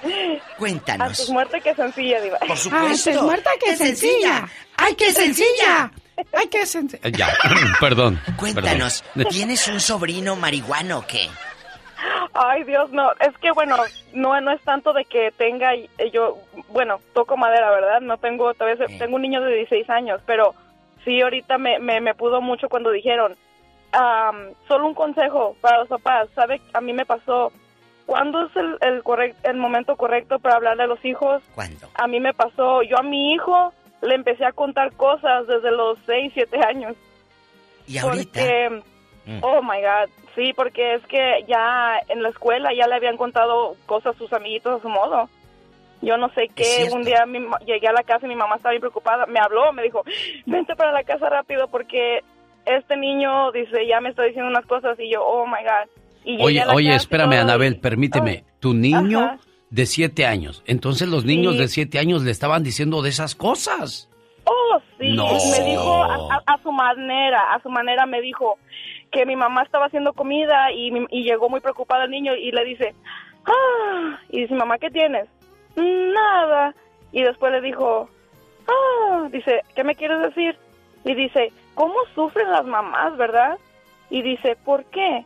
Dice, porque los niños le salen por allá. Y mi mamá dijo, ¿qué? Y le contaron varias cosas, ¿verdad? Así que fuertes. y pues ya lo tuve que sentar a los, creo que apenas se ha cumplido los 7 años, y lo tuve que sentar y decirle, mira, así pasan las cosas, así, así. Sabía hasta de la vacuna, que es como para prevenir como el cáncer cérvico y el papiloma. ¿Oye? Sabe de muchas cosas. Él ya ahorita, ya cuando iba creciendo, él solo me dijo, ma, ¿cuándo me vas a llevar a ponerme la vacuna? Pues yo le dije todo, yo le dije, ¿sabes qué? Eso es para, sirve para, o sea, te sirve para que no, un día que de veras quieras tú tener tu pareja en serio, una mujer que te vas a casar o vas a estar con ella, que la prevenirla de una enfermedad como esta. Y pues yo le dije, cuando estés listo, no me tienes que decir, ¿verdad? No quiero saber detalles, pero dime, cuando estés listo, sientas cosas raras, ya que te sientas muy feliz cuando vengas una niña, yo te llevo a la clínica y vamos, y ahí te van a dar lo que necesitas, y yo, o sea, yo te apoyo, le digo, yo te apoyo, nada más no quiero que agarres ninguna enfermedad, siempre cuídate. Eso es importantísimo. Bueno. Mari, Anabel, hablaste algo esencial en la vida de los niños, de los jóvenes, sí. Hablarles de ese tipo de cuestiones, porque donde menos esperas, ahí te enferman, diva. Chiquillas de 15, 16 años están infectadas porque precisamente no tuvieron esa comunicación, pero a los 7 años, por amor de Dios, a esa edad... Jugábamos a los encantados, tronco, a las veíamos las caricaturas, pensábamos en la bicicleta. No. Esto de veras, amigos, está afectando. No nos asustamos, no, pero está el ya basta. Este segmento es tocar la realidad de lo que vivimos, ¿eh? Esto es la realidad, por eso es ya basta, un grito a decir ya basta. Usted tiene un hijo descarriado, una hija que tiene por ahí un novio y el chamaquito pues sabe que anda mal. Escuchemos la ley misma, teoría. A veces la policía te puede arrestar si le pegas al chamaco. Ahora el gobernador aprueba leyes de que está bien el aborto, o sea, ¿de qué estamos hablando? Que no le avises a tus papás. Ah, no, haz lo que quieras. Puedes... ¿Y si le pasa algo ahí? Sí, bueno, tenemos llamada Pola. Sí, tenemos Pola 4001. No te rías. Carlos, buenos días, Carlos. Hola, ¿quieres a Carlos? ¿Qué tal, genio? ¿Qué tal, diva? Habla el Quejas. Ah, ¿qué pasó, señor Quejas? ¿Cómo está usted, caballero? Buenos días. Bueno, más que nada, yo tuve 2 hijos que se me quisieron descarriar, pero creo que la oración, como es, escucho yo a la diva, es muy, muy importante. Totalmente. Y ser fuerte. Como dice usted, genio, yo aprieto que mi esposa no afloje.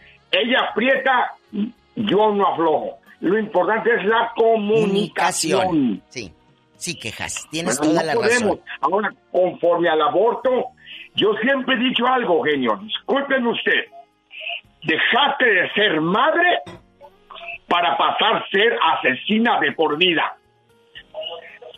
Ay, Dios, es muy fuerte usted, eso. No, permítame, genio. Sí, genio, sí. Usted, la mujercita, yo tengo una niña mujer que ya tiene 20 y tantos años.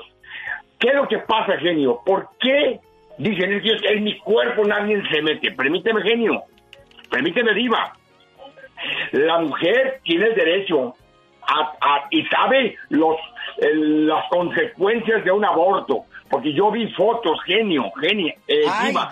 Qué tremendo es ver las fotos cuando a un niño le destrozan su bracito, le destrozan sus piernitas. Sí. Qué tremendo. ¿Sabes qué, genio?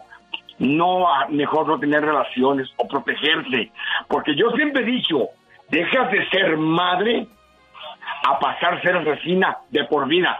Y así lo dijo el Papa Francisco. El Papa dice que el aborto es un asesinato y critica a los obispos de Estados Unidos que piden excomulgar a Biden. El problema es que es un homicidio, sin medias palabras. Quien hace un aborto asesina, afirmó el Papa Francisco, y no lo estamos diciendo nosotros nada más. Hay una cosa importante que dijo el Quejas. Yo tengo 2 hijos y con oración y traerlos marchando y marcando el paso, lo ha hecho. ¿Cuántos de ustedes han doblado rodilla en verdad? No nada más esas oraciones que no llegan ni al techo, ¿eh? Que dicen, ay, sí, Diosito, ayúdanos. Oye, ¿y supiste de fulana de tal que estaban? No, eso no es orar, amor. No. Esas oraciones no llegan ni al techo. Así que orar de verdad, doblar rodilla y decirle, Señor, te entrego a mis hijos. Es difícil decirle a Dios, te entrego a mis hijos. Pero no hay manos más seguras si crees tú en este poder superior. Claro, tenemos llamada, niña Pola, yo sé Pola. Es verdad, porque ahí te entrego a mis hijos. Es para que los cuide, no para que se los lleve. ¿En qué línea está Rosy? ¿Sí tenemos, Pola, o no? Sí tenemos, Pola 54. Así me dijo una señora el otro día. ¿Qué le dijo, es que Diva? Yo no puedo decir, Diva, te entrego a mis hijos. Dijo, ¿y si se me mueren? Dije, no, ingenua. Entregarle a tus hijos es para que te los cuide. Ah. Te entrego a mis hijos, como cuando vas a la guardería y te traigo al niño, cuídamelo. Ese es el poder de Dios. Hola, Rosy. Hola, buenos días, Sar, buenos días, Diva. Hola, Rosy, aplácate, no empieces. Asosiégate. Rosy, ¿te quedó huevito del que hiciste con chorizo o ya te lo zumbaste todo? Diva. Te aparté dos tacos, Diva. Ah, bueno, por favor. Por favor. ¿El puro chorizo o el huevo? Ya, Diva, ya. De los dos. Ah, bueno, síguele. De los dos. Buenos Entre días, mujeres entienden días, sus pláticas, yo nada más digo... Pues con papitas y salsita. El desayuno, el breakfast, sí, dijo aquel. El breakfast. Oye, cuéntanos. Sí, mira, mi historia bien rápido. Yo desafortunadamente, por mi cabeza tonta y por familia, que dejaba yo que me mandaran, ¿verdad? Desafortunadamente tuve yo dos abortos. ¿Verdad? Me sigue doliendo hasta el alma, esto ya tiene más de 20 años, me sigue doliendo hasta el alma por haber escuchado a terceras personas. Bueno, y más que nada estamos hablando de más que nada la autorización que tenemos como padres. Sabemos que estamos en este país donde es muy liberal, pero yo creo que la educación y los valores, las costumbres, el respeto y todo empieza por la casa. Y así afuera de tu casa estén diciendo que los niños o las mujeres o los hombres tienen derechos de escoger su género y todo eso, yo creo que uno como padre tiene la responsabilidad y la obligación de enseñarles a nuestros hijos qué es lo bueno para su vida de ellos y qué es lo malo. Lo malo, totalmente. Exacto. Sí, da mucha tristeza que lo que están saliendo ahorita, todas las nuevas leyes, tanto tipo de género, y que ya no, incluso naciendo un niño, ya no se le puede decir nació viva o nació vivo, ¿verdad? Porque, pues, están tratando de cambiar, pero nosotros una vez más lo digo, como padres tenemos esa obligación y esa responsabilidad de inculcarle a nuestros hijos costumbres, tradiciones y todo. Claro, porque ese no es trabajo en la escuela, Diva de México. En la escuela les van a enseñar a leer, a escribir, a sumar, a restar. Los principios se enseñan en la casa. Nosotros somos los primeros maestros de nuestros hijos, Diva de México. Tradiciones también, que no se nos olvide. Que tus hijos sepan cómo es tu país, de dónde vienes tú, la comida, eso que no se nos olvide. Eso también es muy importante porque te da a ti una identidad. Una disculpa a Víctor en El Paso, Texas. Ya no nos quedó tiempo, señoras y señores. Ya se va él, ya basta con La Diva de México. Y el zar de la radio. La banda Maguey.